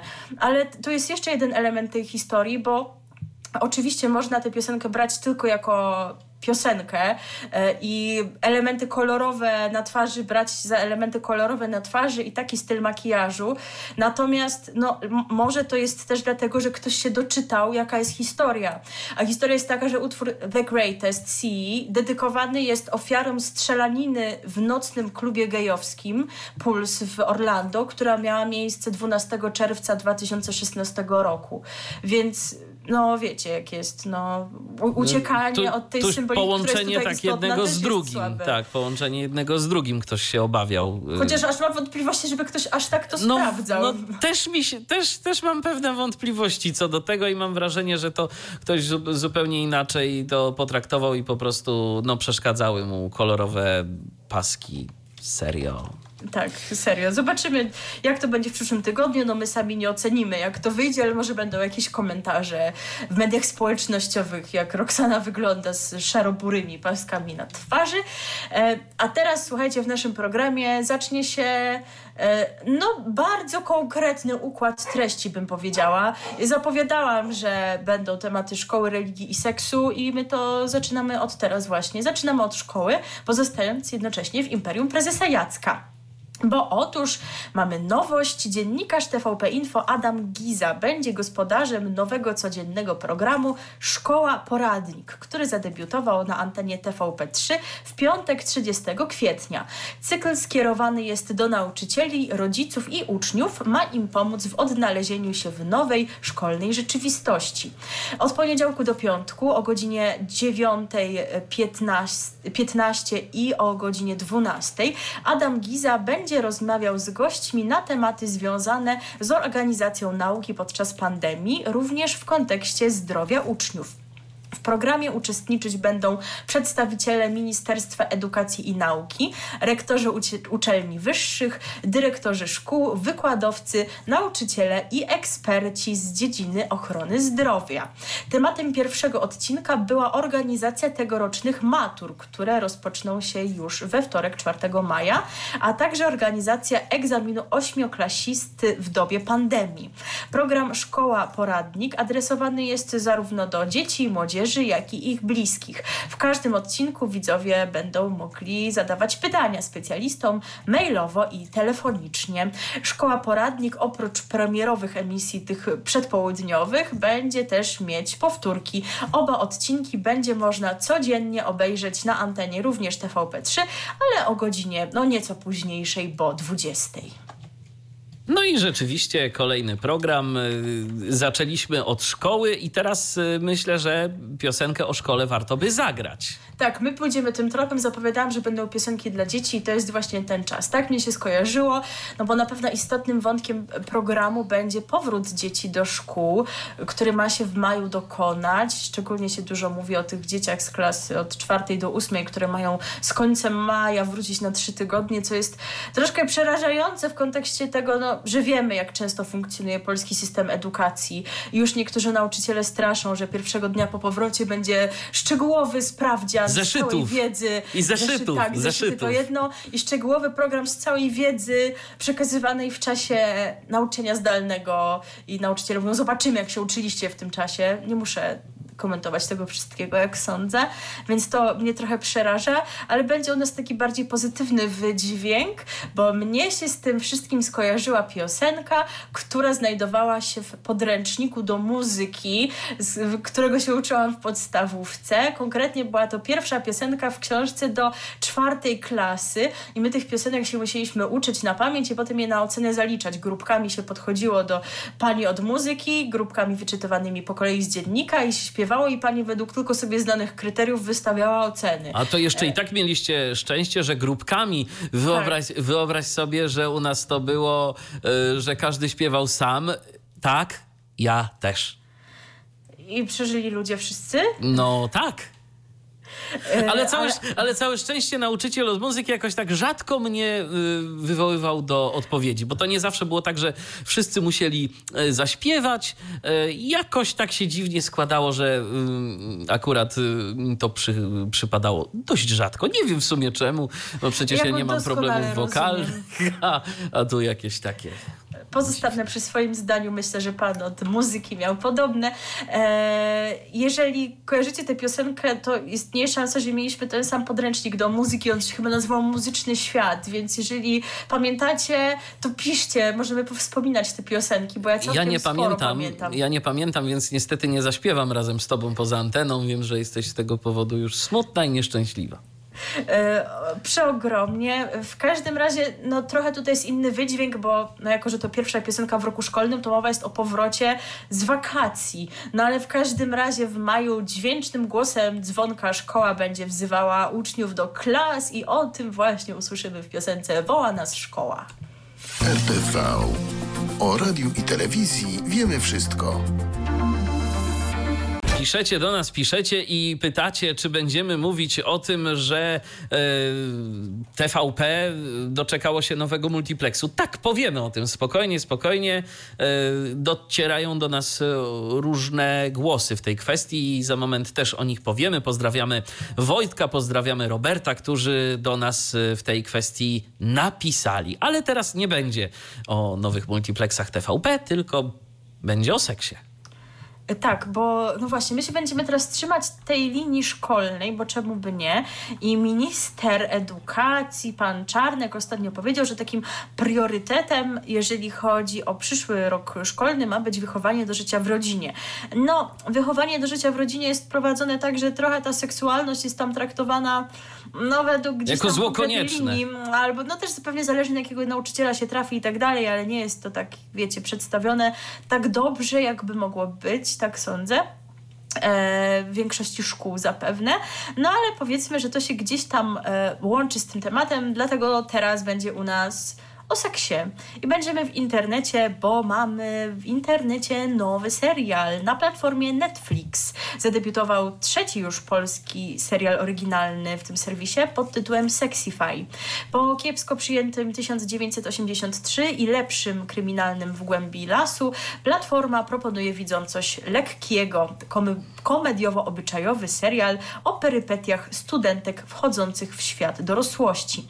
Sexify to ośmioodcinkowa e, komedia obyczajowa. Opowiada historię ambitnej studentki informatyki o imieniu Natalia, w tej roli Aleksandra Skraba, która marzy o tym, żeby wygrać prestiżowy konkurs jej kluczem do sukcesu ma być innowacyjna aplikacja, która pozwoli zaspokoić ciekawość i seksualne potrzeby jej rówieśników.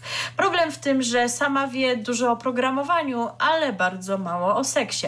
Postanawia więc połączyć siły ze swoją najlepszą przyjaciółką Pauliną, w tej roli Maria Sobocińska i koleżanką z akademika Moniką, w tej roli Sandra Drzymalska. Akurat tę ostatnią panią możecie kojarzyć, jeżeli oglądacie Stulecie Winnych, bo tam wcielała się w rolę Łucji.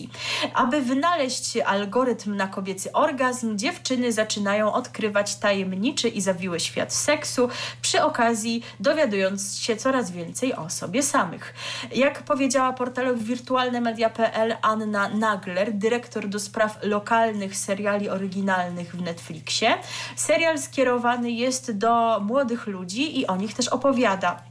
To historia przyjaźni trzech studentek, młodych kobiet wkraczających w dorosłość.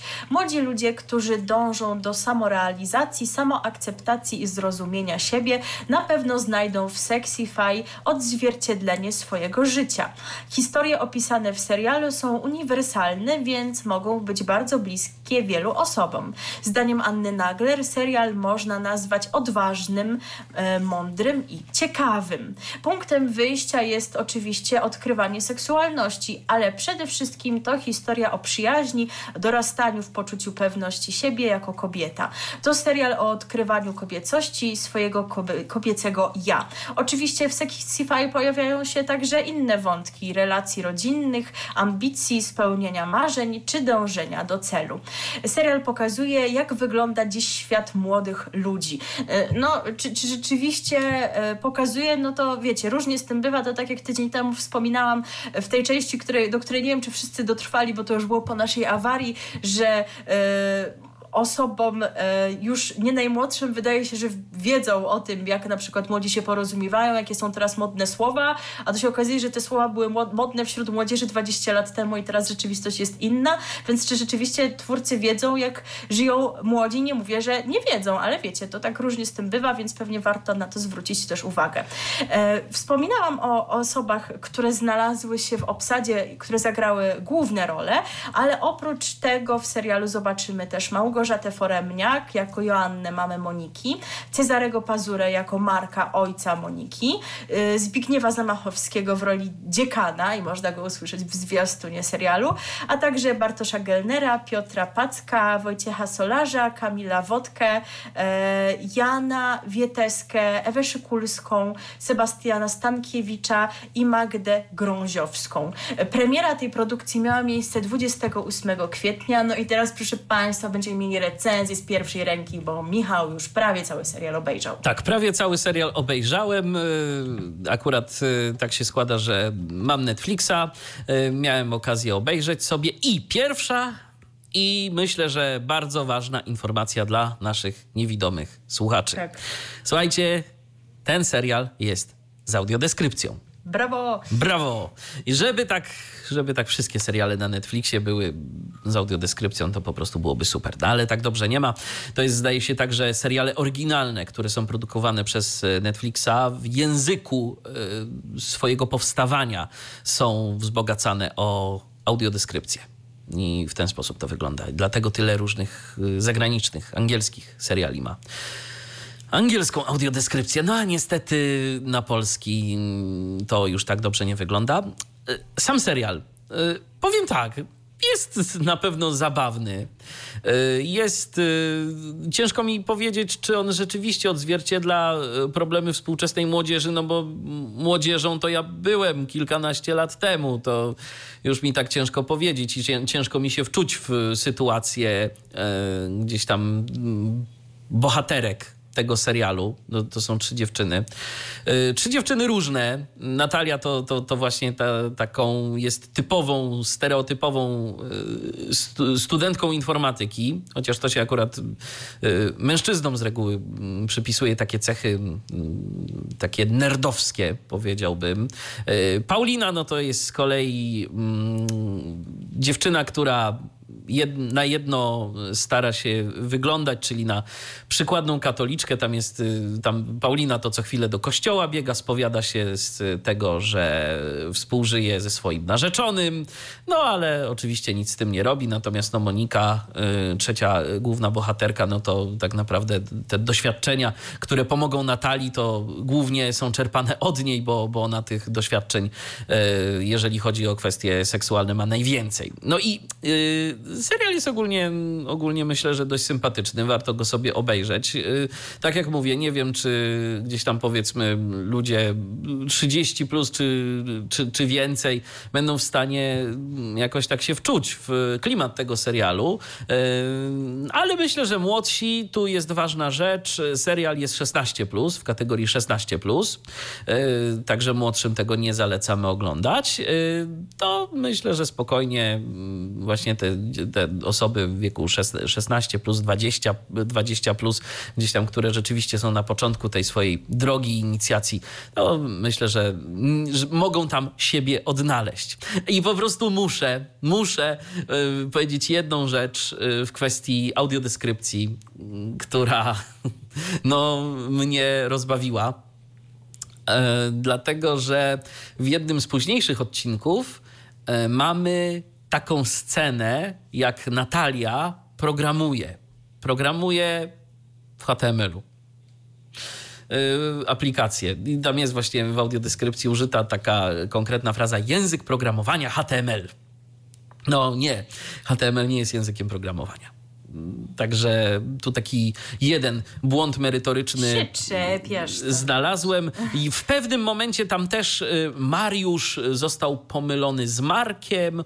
Y, I to też y, gdzieś tam wprowadza w błąd, bo, bo, nie, bo nie bardzo wiadomo o co chodzi. Skąd nagle ten Marek? Bo Marek to jest ojciec Moniki, a Mariusz to jest narzeczony Pauliny.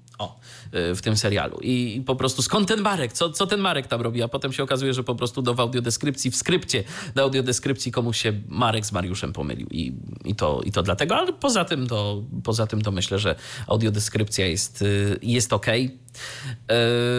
No i cóż y, polecam, myślę, że warto obejrzeć, warto wyrobić swoje, sobie własne zdanie. Szczególnie tu taka rzecz y, w stronę naszych niewidomych słuchaczy. No, niewiele jest produkcji, które są wyposażone w audiodeskrypcję. Ta jest, więc warto.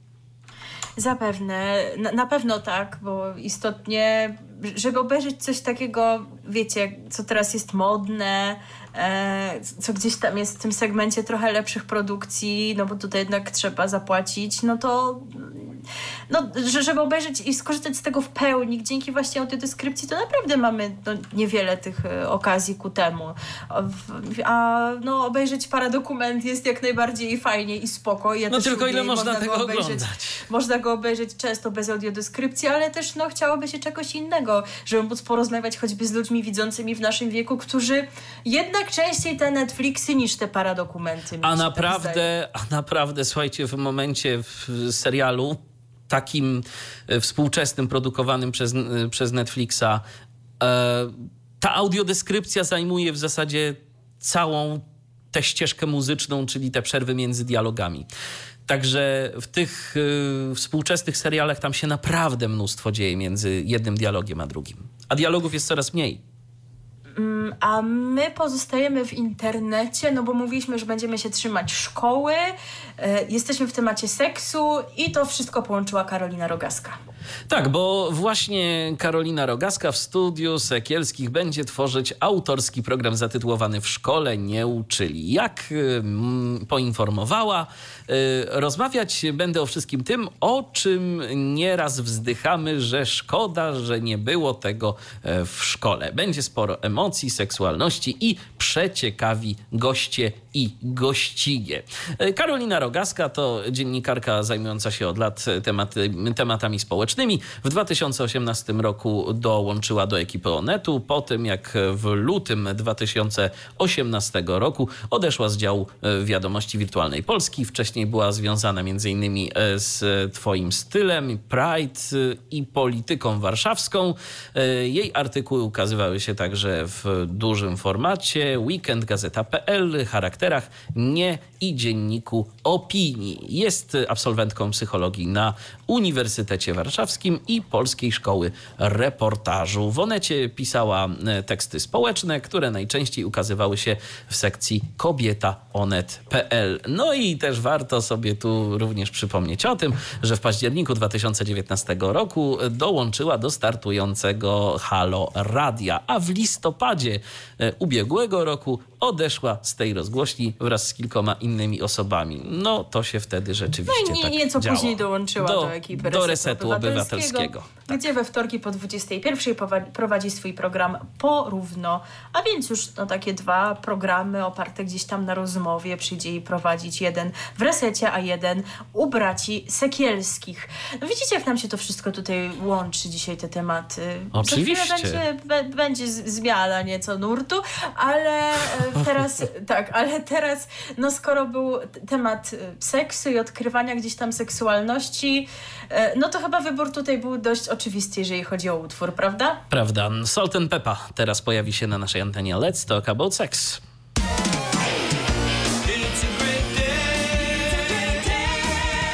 With Radio DHD. Salt and Peppa, Let's Talk About Sex za nami, a teraz yy, zmiana tematu. I to duża, duża zmiana tematyki. Tak, zapowiadaliśmy, że tak będzie, był seks, będzie kolejny przedmiot w szkole, e, na którym też czasami się o seksie mówi. To chyba nie za dobrze, ale tak jest. No, religia będzie. I, i to jest takie ważne, że będą aż dwa tematy nawiązujące do religii.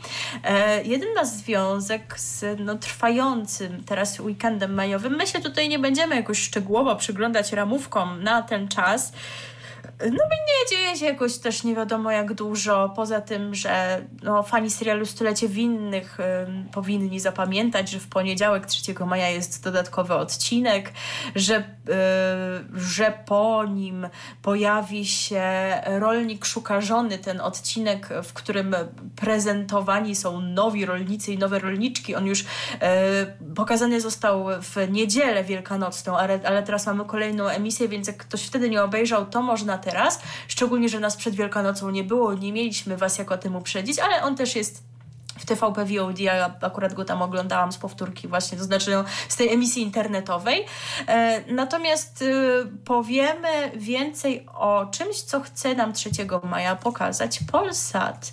Otóż telewizja Polsat w, właśnie w poniedziałek 3 maja pokaże koncert poświęcony obchodom katolickiego święta Najświętszej Marii Panny, Królowej Polski, który odbędzie się na Jasnej Górze. Koncert pod nazwą Serdeczna Matko Opiekunko Ludzi będzie miał uroczysty i podniosły charakter.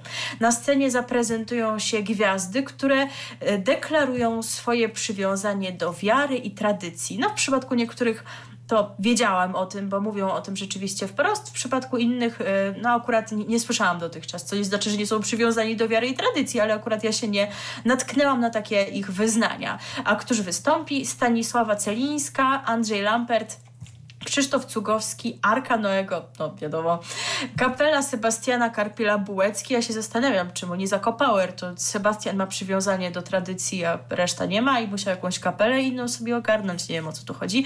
Pektus, Eleni, no tak, wiadomo, i Kleo. E, artystom będzie towarzyszyć zespół pieśni i tańca Śląsk imienia Stanisława Hadyny. E, kierownikiem muzycznym koncertu jest Marcin Pospieszalski, e, a transmisja koncertu Serdeczna Matko, opiekunko ludzi na antenie Polsatu odbędzie się w poniedziałek 3 maja. No, z reguły i tego się spodziewałam, że będzie podobnie. Takie koncerty religijne również były transmitowane gdzieś tam po południu o 17.40 przed wydarzeniami, coś takiego. A tutaj proszę sobie wyobrazić, wyobrazić w prime time, bo o godzinie 20 będzie ten O koncert. proszę, zamiast y, filmu, Filmu, jakiegoś. tak, tak, tak to wychodzi. Zastanawialiśmy się, co by wam tutaj zagrać, bo nie jest tak łatwo znaleźć jakieś dobre wykonanie pieśni sakralnej, maryjnej. E, I po- A jest ich, jest ich dużo, jest ich dużo. jest ich Oj, dużo. wykonań jest dużo i to ja przeglądając y, naszą płytotekę, to aż się zdziwiłem, że niektórzy artyści w rodzaju Magdy Disco Niewińskiej polo, tak. biorą się za takie rzeczy. No, wiele osób się bierze, amatorów i nie, kto śpiewa ten dwa razy się modli i tak dalej. Natomiast stwierdziliśmy, że poszukamy nawiązań do postaci Maryi w popkulturze e, i w takiej piosence popularnej i takie się udało znaleźć. Wątpię, żeby ten utwór zabrzmiał bo- w koncercie, bo raczej się spodziewam takich pieśni sakralnych, ale myślę, że to ciekawe podejście do tego tematu, które zaproponowała e, Agnieszka Osiecka, pisząc tekst, który później wykonała Maryla Rodowicz. RTV. O radiu i telewizji wiemy wszystko. O polskiej Madonnie śpiewała Maryla Rodowicz, a teraz e, w dalszym ciągu pozostając e, w tematach religijnych, e, a chociaż nawet można by bardziej powiedzieć, że kościelnych, bo to Tak. to, tak, bo to różnie czasem jest, że to religia niekoniecznie z kościołem ma coś wspólnego. E, A teraz właśnie o kościele będzie, bo to wystartował e, nowy podcast w ofercie Radia Tok FM zatytułowany Rzeczpospolita Kościelna. W sześciu odcinkach serii Magdalena Rigamonti porozmawia z polskimi politykami o y, kościele w Polsce. I tu mamy szereg pytań, na które uzyskamy odpowiedź y, w tych podcastach. Jak to się stało, że y, jego pozycja jest tak silna? Kto na to pozwolił i tak dalej, i tak dalej. Magdalena Rigamonti e, porozmawia z politykami, które przez e, którzy przez e, ostatnich ponad 30 lat tworzyli polską demokrację. Zawsze wspólnie z Kościołem. No i właśnie, jak to się stało, że Kościół katolicki w Polsce ma taką silną pozycję? Kto mu na to pozwolił? Kto do tego doprowadził? Kto tego chciał? Magdalena Rigamonti podejmuje te kwestie w rozmowach z politykami, którzy przez dekady obserwowali i y, wzmacnianie pozycji Kościoła w Polsce, ale też sami w tym uczestniczyli. Zadawali, zadaje im niewygodne pytania, odkłamuje mity, odziera ze stereotypów, zjawiska i wydarzenia.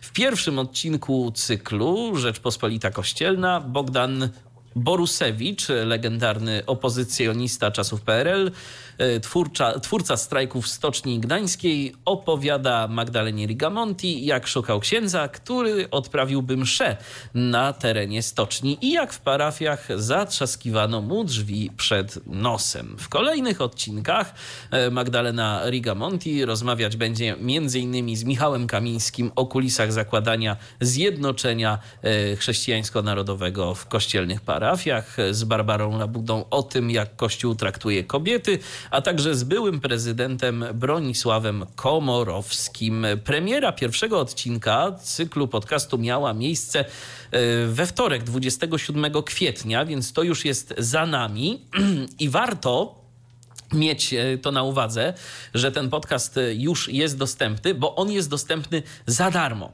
On jest dostępny mm, w ofercie Tok FM Select, więc e, jest dostępny na wszystkich platformach podcastowych, czy to Apple Podcast, Google Podcast, Spotify i, i podobnych miejscach. E, Natomiast kolejne odcinki programu Rzeczpospolita Kościelna no, dostępne będą dla tych tylko, co zapłacą, bo to jest y, podcast y, dostępny na platformie mm, Tok FM, w aplikacji Tok FM, więc jeżeli macie ochotę, y, no to musielibyście po prostu dokonać odpowiedniej subskrypcji, ale zawsze warto sobie sprawdzić, czy w ogóle warto, słuchając tego pierwszego odcinka, który dostępny jest wszędzie i za darmo. W tej audycji mowa będzie o zjednoczeniu y, chrześcijańsko-narodowym, między innymi. Y, I Paweł Kukis swego czasu, kiedy jeszcze zajmował się tym, co mu chyba lepiej wychodziło, czyli muzyką, nagrał taką piosenkę. Tak, my mówiliśmy, że tak ciężko było znaleźć tę pieśń sakralną, a teraz będzie tak trochę sakralnie, przynajmniej z melodii. Z melodii, tak, z melodii, bo ze słów zdecydowanie nie. Y, być może pamiętacie ten utwór, a jak nie, to sobie go przypomnicie. ZHN zbliża się. Paweł Kukis przed wami. Ja to myślę, że w tym chórku to jakoś dałbym radę pod koniec tej piosenki. Jest to prawdopodobne, natomiast my tutaj jeszcze dyskutowaliśmy poza anteną, że myślę, że w ogóle zła osoba została wybrana do tego programu, czy też go zaproponowała sama, bo nie wiemy jak było. Tam pani Rigamonti to nie, nie powinna tego prowadzić, bo przecież jak taka tematyka... To Jakub i ta- Wątły. I, tak, i taki konkretny sposób zadawania tych konkretnych pytań odnośnie kościoła to Jakub Wątły. To Jakub oczywiście. Wątły z pewnością, tak? Chociaż no, mógłby być problem, że to nie to radio. Chociaż Jakub właśnie. Wątły, zdaje się, kiedyś coś tam w TOK FM też działał przez chwilę. No to nie jest wykluczone, ale to są te wszystkie media, które od 30 lat Tak, tak, są w tak, takich tak. relacjach z kościołem i z politykami, a on tylko niezależny. No, wie- wiecie jak wie- jest. wiecie, już jak- się, wiecie, jak już jest, tak. pastwiliśmy. Przechodzimy do kolejnego przedmiotu. Była przerwa, teraz dzwoni dzwonek na lekcję. Historia. I kolejnym przedmiotem ważnym jest historia, tożsamość, co też jest takie teraz, wiecie, na sztandarach. E, No i teraz właśnie będzie o historii takiego konkretnego regionu w Polsce. Dokładnie, konkretnie Górnego Śląska, bo w tym roku mija setna rocznica wybuchu trzeciego powstania śląskiego, które przyczyniło się do przyłączenia części Górnego Śląska do Polski. W holdzie polskim bohaterom i patriotom TVP pokaże cykl sześciu debat z udziałem historyków, którzy przybliżą wydarzenia sprzed 100 lat. Cykliczny sześcioodcinkowy program Walka o Polski Śląsk 1919-1921 przypomni trudną drogę do wolności tego regionu Polski. Wyemitowany w zeszłą niedzielę odcinek pierwszy opisuje Miejsce Śląska na arenie międzynarodowej, czasy zaborów, uwarunkowania kulturowe i społeczne, nastawienie Górnoślązaków do Polski i polskości. Omówiona została również sytuacja II Rzeczypospolitej po konferencji wersalskiej. W odcinku drugim poznamy wydarzenia, które doprowadziły do pierwszego powstania śląskiego, jego przebieg i konsekwencje. W trzeciej debacie dowiemy się, jakie było znaczenie społeczno-gospodarcze Śląska w okresie międzywojennym oraz jak przebiegały starcia polsko-niemieckie, które wywołały drugie powstanie śląskie. Odcinek czwarty w całości poświęcony będzie plebiscytowi na Górnym Śląsku, planowaniu granic, akcji propagandowej oraz polsko-niemieckiej wojnie na plakaty. W piątym spotkaniu poznamy przebieg i skutki trzeciego powstania śląskiego, w tym mordy na ludności cywilnej, a szósty odcinek poświęcony zostanie części Górnego Śląska do Polski oraz autonomii nowo utworzonego województwa śląskiego. W każdej z debat w- rozmowy z ekspertami, innymi profesorami Uniwersytetu Śląskiego Zygmuntem Woźniczką i Ryszardem Kaczmarkiem wzbogacą ciekawe felietony. Emisja mm, tych debat e, ma miejsce w niedzielę o godzinie 17.25 na antenie TVP Historia i na stronie internetowej TVP Historia 2, czyli tego kanału takiego, który to tylko w sieci jest dostępny, ale jak widzicie, jak TVP produkuje coś nowego swojego, no to nie tylko tam to umieszcza. No i dobrze, bo w końcu od czegoś ta TVP Historia jest i dobrze, że tego typu rzeczy e, tam się pojawiają. Jak najbardziej. Widzicie, my tak co chwilę wracamy do Imperium Prezesa Jacka, ale to, to, to wiecie dlaczego. No jakby tak wszystko dać naraz, to lepiej właśnie dawkować To by była cała godzina. wspaniałe wrażenia. Dlatego pod koniec wróci, wrócimy do spraw tych multiplexów, które nam już tutaj sygnalizują nasi słuchacze, e, ale będziemy sobie po drodze jeszcze wędrować po innych tematach, a tymczasem piosenka, bo myślicie, że nam się nie udało znaleźć piosenki na ten konkretny temat. Ano, się udało, w twórcy hip-hopowi stoją na straży. Tak, jest taki skład hip-hopowy, który się nazywa Pocahontas. To jest ponoć, naj... tak przynajmniej twierdzi Polskie Radio, yy, gdzie na stronie internetowej ich wyszukałem informacje o tej piosence. Potem się okazało, że my ją też mamy w swojej płytotece. Yy, I to jest yy, ponoć jeden z bardziej znanych polskich hip-hopowych składów. To ja się na hip-hopie nie znam, Wiesz, ale to... Ja nie słyszałam. No właśnie, ja, ja, ja, też nie. W każdym razie jest to piosenka stworzona z okazji setnej rocznicy, ale nie trzeciego, tylko pierwszego powstania śląskiego, także już y, troszkę czasu ma, ale myślę, że w klimacie jak najbardziej będzie y, utrzymana. Utwór zatytułowany jest 100 lat przed wami Pocahontas. RTV. O radiu i telewizji wiemy wszystko. Robimy sobie taką wycieczkę krajoznawczą, bo teraz z Górnego Śląska przenosimy się do Rzeszowa. No właśnie, troszkę już tutaj zaspoilowałeś, ale wszystko jest spontaniczne w naszym programie, bo ja tak chciałam zagaić, że teraz będzie połączenie lekcji geografii i WOS-u, tak bym właściwie o. powiedziała. Chociaż no geografię też mieliśmy chwilę wcześniej, no bo Śląska, ale teraz też będzie właśnie element geograficzny i od niego chciałam zacząć, i, no bo czasami, no szczególnie w młodszych klasach, to się dzieci uczą e, województw, nazw województw i stolic, prawda, w Polsce. Owszem. I, I chciałam cię zapytać o stolicę województwa podkarpackiego, no ale już powiedziałeś, jaka to ona, e, więc zapytam inaczej, czy byłeś kiedyś w Rzeszowie? Nie, nie byłem w Rzeszowie nigdy. A ja byłam tylko na dworcu kolejowym w Rzeszowie, bo miałam tam przesiadkę ostatniego dnia wakacji w 2008 roku, więc zawsze to coś. Dlaczego powiedziałam, że będzie o WOSie? Bo będzie o polityce. Już tydzień temu wspominałam, że 2 maja w programie Siódmy Dzień Tygodnia w Radiu Z odbędzie się debata kandydatów na prezydenta Rzeszowa i wynika z tego, że oni tego 2 maja to sobie podebatują i mają bardzo zajęty dzień, bo rano w Radiu Z, a wieczorem w TVN 24, bo właśnie w niedzielę 2 maja o 20 na antenie TVN 24 i w TVN 24 Go będzie miała miejsce debata Czas decyzji bitwa o Rzeszów. Przypomnijmy, że mamy tam przedwczesne wybory z uwagi na rezygnację dotychczasowego prezydenta Tadeusza Ferenca i mamy czworo kandydatów. Konrada Fiołka, e, popieranego przez Koalicję Obywatelską, Lewicę, PSL i Polskę 2050 Szymona Hołowni. Mamy rozłam Zjednoczonej Prawicy, bo oni mają aż dwóch kandydatów. E, Ewę Leniart popieraną przez PiS i Marcina Warchoła wystawionego przez Solidarną Polskę i popieranego też przez Porozumienie jakby mało było wrażeń, to jeszcze jest Grzegorz Braun z Konfederacji, który po prostu chyba startował w największej liczbie e, wyborów lokalnych w tym kraju, jest po prostu obywatelem świata chyba. Ale on tam na Podkarpaciu to jest, zdaje się, dość lubiany w ogóle. Tak, tak. No sondaże wskazują, że to tam pan Fiołek będzie miał największą szansę, natomiast to nie będzie raczej tak, że mu się uda w pierwszej turze zwyciężyć. No ale wiecie, zawsze jest opcja, że debaty coś tutaj jeszcze zmienią. Jeżeli chodzi o tę dyskusję w, TVN, w TVN24, to poprowadzi ją Katarzyna Kolenda-Zaleska, dziennikarka stacji Jaki Faktów TVN. Goście w studiu przedstawią swoje stanowisko w trzech ważnych kwestiach. W zasadzie no, to są takie ogólne zagadnienia, których zapewne będą dotyczyły pytania, a są to pandemia i służba zdrowia, polityka krajowa i samorząd oraz, no, co chyba najważniejsze, skoro mówimy o wyborach samorządowych, sprawy lokalne Rzeszowa. No Dodatkowo każdy reprezentant będzie miał możliwość zadania pytań konkurentowi oraz odpowiedzi. Wszystko według ustalonych wcześniej reguł, kolejności głosu oraz mierzonego czasu wypowiedzi.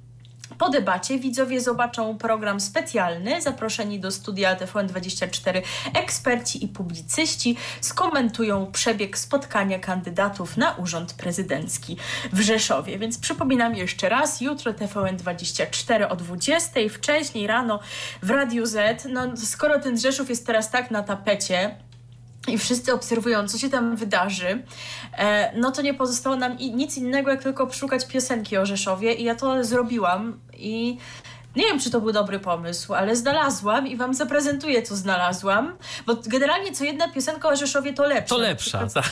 Znalazłam taką piosenkę, w której panowie śpiewali po angielsku z akcentem niekoniecznie zbliżonym do właściwego akcentu angielskiego.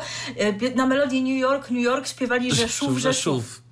No to to może nie jest dobry pomysł, dlatego będzie taki utwór, w którym będzie mowa o historii miasta, będzie ona odzwierciedlona i gwarantuję wam, że kiedy usłyszycie ten refren, to będziecie co go śpiewać. Co najmniej do dzisiejszego pójścia spać, a może nawet jeszcze jutro on wam nie wyjdzie z głowy i was dobrze nastroi na jutrzejszą debatę. Tak, bo ta piosenka ma ponad 5 minut i ten refren pojawia się w niej co chwilę. Także tak. naprawdę można go bardzo dobrze zapamiętać. Y, piosenkę jeszcze tak dodam dla porządku skomponował pan Jan Wywrocki. No to a, teraz... A, a wykonają ją chyba jego przyjaciele, tak. artyści z Rzeszowa. Lokalni, lokalni. No to posłuchajmy. Piękna, to wzruszająca taka piosenka i widać, że y, ci, którzy ją śpiewali, to, to też wzruszenia w, w swych głosach nie kryli. I dumy. Tak, i widać, I wy tak że... tak będziecie dzisiaj. Tak, i wy tak ja. będziecie, i wy tak będziecie dzisiaj, i Milena ma tak od wczoraj. I, i jej jeszcze nie przeszło. Także, także rzeczywiście zapada ten y, utwór, ta melodia w pamięć. Jeżeli słuchacie nas z Tyflo Podcastu, y, w którym to no, ta piosenka się niestety nie mogła pojawić, y, no to zapraszamy was na naszego Mixclouda radia DHT, mixcloud.com, kośnik radio DHT. Tam e, mamy audycję z warstwą muzyczną i tam sobie możecie posłać piosenki o Rzeszowie, ale czynicie to na własną odpowiedzialność. Tak, a my po przerwie znowu mamy dzwonek na kolejną lekcję. Tym razem WF. Teraz takie lekcje, wiecie, już no, luźniejsze teoretycznie przynajmniej, chociaż też niekoniecznie fajnie zawsze realizowane w polskich szkołach, czyli WF. E, a jako, że byliśmy w TVN24, to teraz poniekąd zostaniemy, ale będziemy mówić o tym, co na internetowej platformie tej stacji. Bowiem w poniedziałek 26 kwietnia w TVN24 Go zadebiutował debiutował cotygodniowy autorski program Anity Werner Tokio Cena Sukcesu. Widzowie w każdym odcinku programu Tokio Cena Sukcesu zobaczą rozmowę Anity Werner z innym sportowcem przygotowującym się do tegorocznych Igrzysk Olimpijskich, które odbywać się będą latem w Tokio. Dziennikarka rozmawia z najlepszymi polskimi sportowcami o tym, jak na co dzień wygląda droga do zwycięstwa i ile przeszkód trzeba pokonać, żeby ją przejść. Tokio Cena Sukcesu składać się będzie z sześciu odcinków a każdy z nich poświęcony zostanie innemu sportowcowi.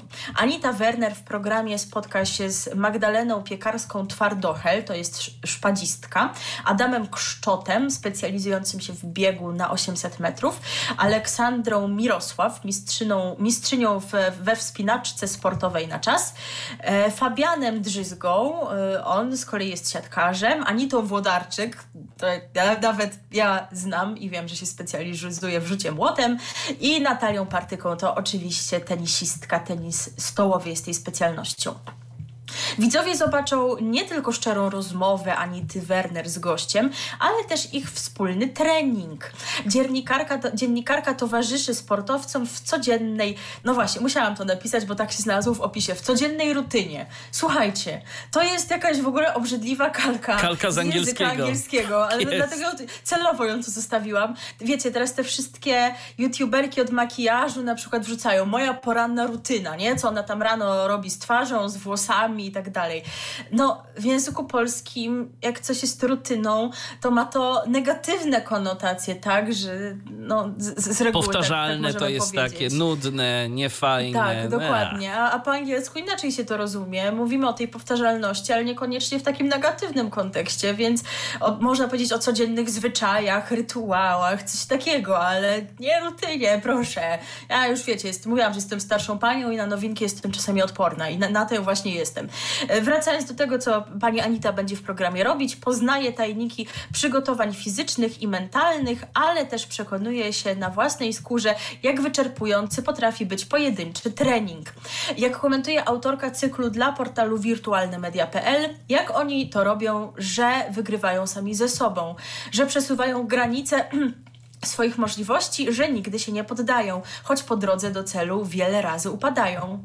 To w mistrzach intryguje mnie najbardziej. Osiągają kosmiczne wyniki, wydaje nam się, że są w, z innej planety, ale przecież to ludzie z krwi i kości. Mają swoje emocje, dramaty, słabości. W tych rozmowach udało mi się do nich dotrzeć. To nie jest program o sporcie, to program o ludziach. Żyjemy w czasach, w których potrzebujemy pozytywnych inspiracji i przepisu na przezwyciężanie trudnych chwil, a ci ludzie to chodzące przykłady. Mistrzo, mistrzynie i mistrzowie sportu zawsze mnie inspirowali. Zawsze robiła na mnie wrażenie ich waleczność, skuteczność w dążeniu do celu, przezwyciężanie przeciwności losu. Kibice, fani widzą ich podczas zawodów w, chwila, w chwilach wielkiego sprawdzianu, który kończy się albo zwycięstwem, albo rozczarowaniem. No sprawdzian to jak w szkole, wszystko się zgadza. A to naprawdę tylko krótka chwila, wyjęta z ich e, wieloletniego treningu i codziennego znoju. Chciałam pokazać ten znój, chciałam opowiedzieć o tym, jak to jest musieć wygrywać z samym sobą każdego dnia, przesuwać granice swoich możliwości, jak to jest z tego powodu fizycznie cierpieć, jak to jest programować swoją głowę na zwycięstwo i nie dopuszczać do niej żadnych złych myśli. Wiele razy w swojej pracy łapałam się na tym, że kiedy rozmawiałam z wybitnymi sportowcami, z każdej takiej rozmowy brałam coś dla siebie, czerpałam z mistrzowskiego podejścia do życia i koncentracji na celu. Wierzę, że w tak trudnych czasach epidemii, kiedy tak wielu z nas musi sobie radzić z różnymi życiowymi dramatami, ci ludzie, ich historie, ich sposób myślenia i ich E, recepta na życie mogą stać się drogowskazem. No, jeżeli na kogoś takiego coś tak działa motywująco, no to. To z pewnością okay. tak. Nie ja, na każdego to działa. Na mnie akurat nie, w sensie podziwiam i wszystko, ale niekoniecznie umiem przekładać takie rzeczy na siebie ale jeżeli ktoś umie, no to, to fajnie i być może może to jakoś pomóc i zainspirować.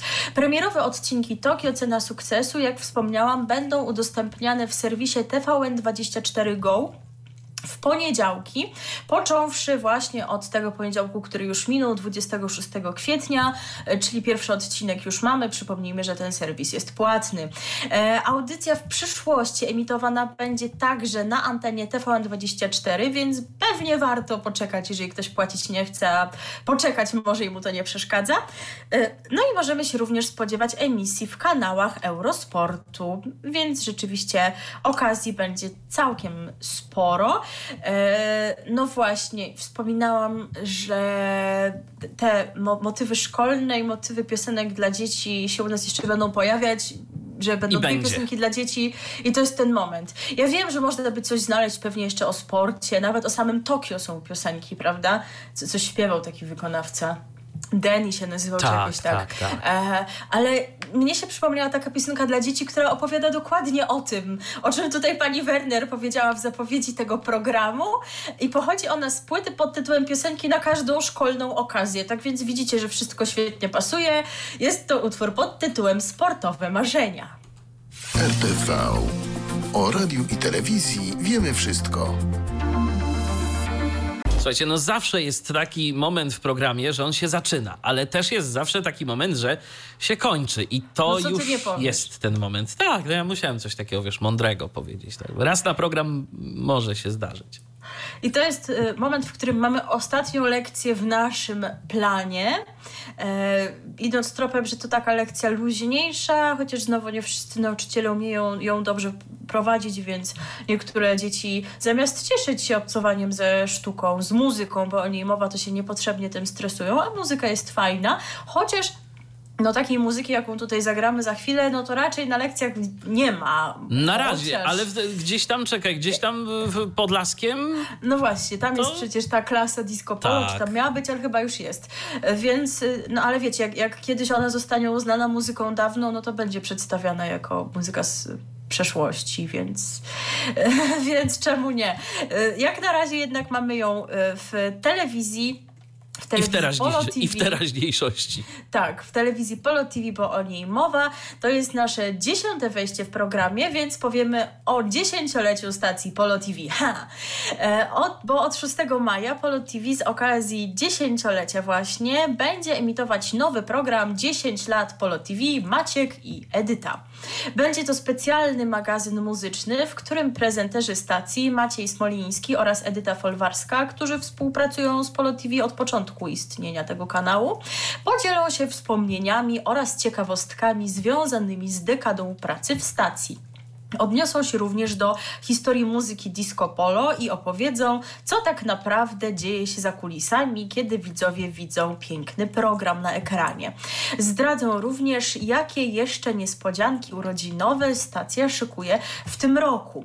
Premierowe odcinki 10 lat Polo TV Maciek i Edyta będzie można oglądać w czwartki o godzinie 15.15, .15, począwszy od 6 maja, czyli już w przyszłym tygodniu się to zacznie E, a Apollo TV, no właśnie to się tak wydaje, że to niedawno, to rzeczywiście już tyle lat, bo ta stacja rozpoczęła nadawanie 7 maja 2011 roku, więc to prawie się wstrzelili z tym startem e, tego e, jubileuszowego programu, ale to mogli w sumie na piątki go dać, prawda? Bo wtedy mogliby 6, Zgadza się. 7, e, przepraszam, wystartować rzeczywiście i, i już być tak w zgodzie z tym jubileuszem, ale być może inne pozycje w ramówce byli, były po prostu nie do przesunięcia. E, no i w związku z jubileuszem dziesięciolecia planowane są dodatkowe atrakcje antenowe. One są rozłożone na cały rok. No, część z nich zdradzą Maciek i Edyta w programie, ale część już jest, bo wśród tych atrakcji, które już są, jest konkurs, w którym telewidzowie mogą wygrać koncert gwiazd disco polo. Te koncerty specjalne zostaną wyemitowane w Polo TV w wakacje. Również w stałych programach stacja będzie odnosiła się do swojej historii, zestawiając na przykład y, obecne klipy gwiazd z tymi emitowanymi na początku istnienia kanału. No i jeszcze szereg innych atrakcji jest w planie szereg niespodzianek, na przykład wielkie koncerty jubileuszowe.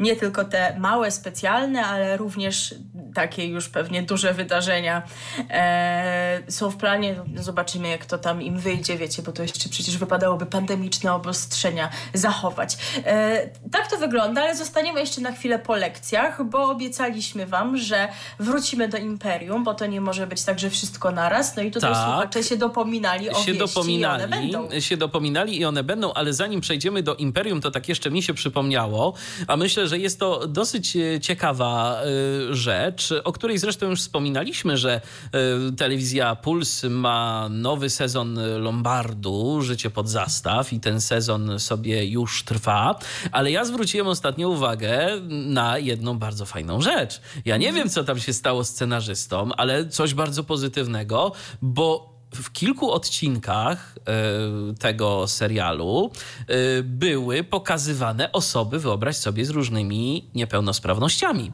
W, tym, w tym e, jedna osoba, konkretnie Jakub Stefańczyk, wystąpił. Aktor rzeczywiście naturalny, człowiek, który rzeczywiście jest osobą niewidomą, jako, jako aktor tam wystąpił, jako bohater jednego z, odcinka, z odcinków, jako osoba niewidoma ze swoim psem przewodnikiem. Była też na przykład osoba z zespołem Down i też zdaje się, że właśnie to nie był aktor, tylko, tylko po prostu no, rzeczywiście osoba y, z taką niepełnosprawnością. Była też osoba, która y, straciła słuch akurat tutaj, ale też była, była właśnie poruszana tematyka osób głuchych. Także no, naprawdę czapki z głów i fajnie, że tu rzeczywiście te różne niepełnosprawności y, także y, są brane pod uwagę i jest y, mowa o, tym, o tych no kwestiach dobrze. w odcinkach. Tak. Dobrze, że to jest dobrze robione, bo to wiecie, można by było potraktować po macoszemu, dać widzącemu aktorowi, który nie ma I pojęcia, nawet, jeszcze nie zrobił researchu z tak, niewidomego. I, na, i, nawet, I nawet bardzo, bardzo ważna rzecz w tym odcinku o osobach, o osobach głuchych była mowa o tym, że nie osoby nie głuchonieme, tylko właśnie osoby głuche. To jest też no taka... i bardzo dobrze. Tak, tak, tak. Więc, więc tu warto, warto naprawdę, jeżeli macie możliwość, to pooglądajcie sobie Lombard Życie pod zastaw bodajże, a, a to już za późno z tego tygodnia, bo to dziś od 15 było mm, taki maraton y, tych, y, tych wszystkich odcinków, ale warto, myślę, warto sobie to y, obejrzeć. A teraz już... Dobrze, już biegnijmy do Imperium. Tak, no wiem, wiem, to już po prostu już, już biegniemy do Imperium. Od y, dziś y, właśnie ruszył już tak pełną parą, bo były mm, między innymi w serwisie radiopolska.pl różnego rodzaju informacje, że w niektórych miastach y, również i wcześniej ten multiplex się pojawił, ale już pełną parą miał ruszyć dziś i ma docierać do 90% polskich gospodarstw domowych. Mamy na przykład informację zwrotną od naszego słuchacza Roberta, że w Suwałkach jest. Że w Suwałkach No jest, także to jest Suwałkach super. jest, to Y, Wojtek, nasz słuchacz z Białego Stoku ma co prawda y, taką informację, że nie odbiera, ale zastanawia się, czy to przypadkiem nie jest problem z jego odbiornikami telewizyjnymi, bo tu może być rzeczywiście kłopot, bo jest to, jest to nowy standard y, i jest y, ten multiplex nadawany w standardzie DVB-T2, czyli y, ten standard, który bodajże od przyszłego roku ma zastąpić y, obecny standard nadawania telewizji cyfrowej. Na ten multiplex składają się obecnie następujące kanały: TVP Kultura HD, TVP Kobieta HD, TVP Dokument HD, TVP Polonia HD i TVP Rozrywka. A na czas y, mistrzostw y, Europy w piłce nożnej. y, W 2021 roku telewizja polska planuje umieścić w tym multiplexie program TVP 4K y, y, w jakości UHD. Także no, będzie można tam chyba każde źdźbło trawy na murawie zobaczyć. No i tylko ja się tak zastanawiam, po co? Jak będzie tam coś kolorowego, jakieś kolorowe paski, to co wtedy? No właśnie, ale tak więc dawajcie nam znać, czy też odbieracie, bo no to jest rzeczywiście tak, że je, jeżeli macie jakiś starszy telewizor czy sprzęt, dekoder, To no trzeba on go będzie wymienić. tego standardu. i Ale warto to- wymienić. tak, warto Zależy to- kiedy kupowaliście. Dokładnie, warto to sprawdzać, bo słuchajcie, no w przyszłym roku to możecie, może się okazać, że nic nie obejrzycie, tak? Tam pewnie No, jakiś taka okres prawda. przejściowy będzie, ale, y, ale już warto sprawdzać, czy wam te nowe telewizory działają. Swoją drogą popatrz. Y, Jeszcze, czekaj, kiedy, kiedy my się przełączaliśmy na ten system cyfrowy? W 2012? Jakoś tak. Jakoś tak to było. No to było 8 lat temu. To kiedyś, jak człowiek kupił telewizor, to mu działał i działał i działał. A teraz co, co ileś lat trzeba wymieniać ten telewizor, bo przychodzą nowe technologie i no niestety nie są kompatybilne wstecznie i mamy problem. No właśnie, Także- zaraz będzie jakiś DVB-T3 i znowu nic nie będzie Dokładnie, działać. w 2030 na przykład, albo tam którymś. Tak. tak. to takie, takie życie. E, jeszcze warto wspomnieć, że mm, Telewizja Polska no, ma prawa wyłączne, jeżeli chodzi o e, transmisję e, tych spotkań piłkarskich z Mistrzostw Europy. Będą one transmitowane oprócz tego, że na kanałach Telewizji Polskiej, w tym kanale w jakości 4K, e, to będą też dostępne w internecie. Więc jeżeli nie macie nowego telewizora, no to będziecie sobie mogli na smartfonie obejrzeć mm, te mm, transmisje. E, Chociaż taki mały ekran, to nie wiem, czy kogoś to cieszyć będzie. No ale w każdym razie takie możliwości się pojawią. No na pewno jeszcze będziemy o tym przypominać bliżej mistrzostw, bo co prawda my się na sporcie skupiamy średnio z uwagi na naszą znajomość z tego tematu, ale no, mistrzostwa to jest coś takiego, co śledzi wiele osób, niekoniecznie będąc kibicami na co dzień, więc na pewno Wam damy znać co i jak. Yy, No i i jeszcze już na sam koniec Wiem, wiem, już chcecie wyjść ze szkoły, ile można być przytrzymywanym po dzwonku, ale no warto y, przyjrzeć się radiu, które no tak powoli kończy swoje istnienie i nie wiadomo, kiedy to się właściwie wydarzy. E, mowa o Radiu Wawa, które miało się przecież przekształcić w supernowę w maju.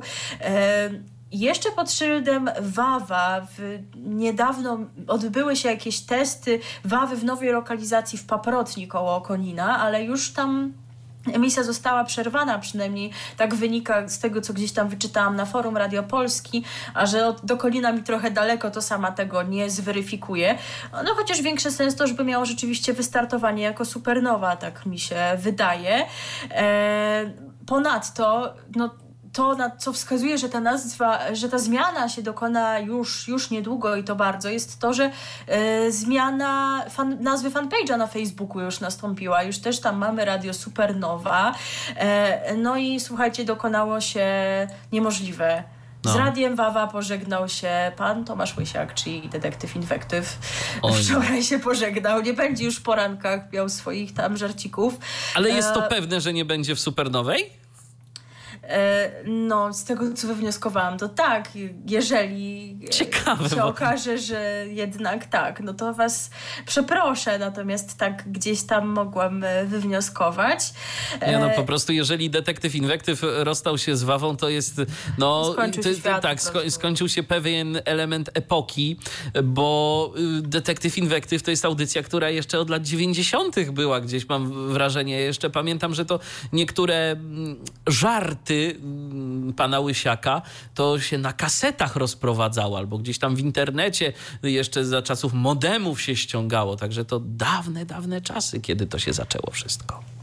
No i pytanie teraz, kiedy ta zmiana się dokona, bo z wpisu pana Łysiaka można było wywnioskować, że dzień 30 kwietnia jest ostatnim dniem istnienia Radia Wawa, ale no dziś się chyba żadna zmiana nie dokonała, a ponadto stacja wczoraj w internecie zapowiadała, co się wydarzy w czasie majówki w radiu, że tam można jakieś pozdrowienia wysyłać, coś tam, więc ja się wcale nie zdziwię, jeżeli oni no, na, na weekend ten majowy zaplanowali jakieś pożegnania i, jeżeli, i że zmienią to ostatecznie 4 maja.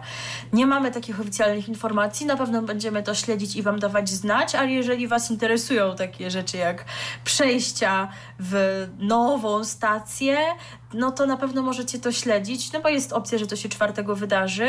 Zakładając, że rzeczywiście Łysiak by się już miał pożegnać i że go nie będzie w porankach, no to no okej, weekend taki przejściowy i że po prostu już chcieliby właśnie od wtorku wystartować z takim normalnym programem. programem tej supernowej. Nie pamiętam, czy o tym mówiłam, ale no, są, jest już y, spot reklamujący supernową, który również znajdziecie na YouTubie, o ile nie został usunięty. Tam us- usłyszycie jingle, także jak to kogoś interesuje, to można poszukać i na pewno warto śledzić. W kolejnym wydaniu damy Wam znać, czy to już się zmieniło, czy jeśli nie, a jeżeli nie, to czy wiadomo, kiedy to się stanie. Będzie też szereg innych tematów. No będzie wreszcie ta magia na gości, więc nie uwolnimy się od tych seksualnych tematów, słuchajcie. E, ale będzie też o programie Anny Dereszowskiej w TVN Style. Będzie o nowym sezonie serialu Szać dostępnym w playerze, a o czym jeszcze sami tego na ten moment nie wiemy, więc będziemy Ale śledzić, raczej za tydzień się spotkamy. dzieje.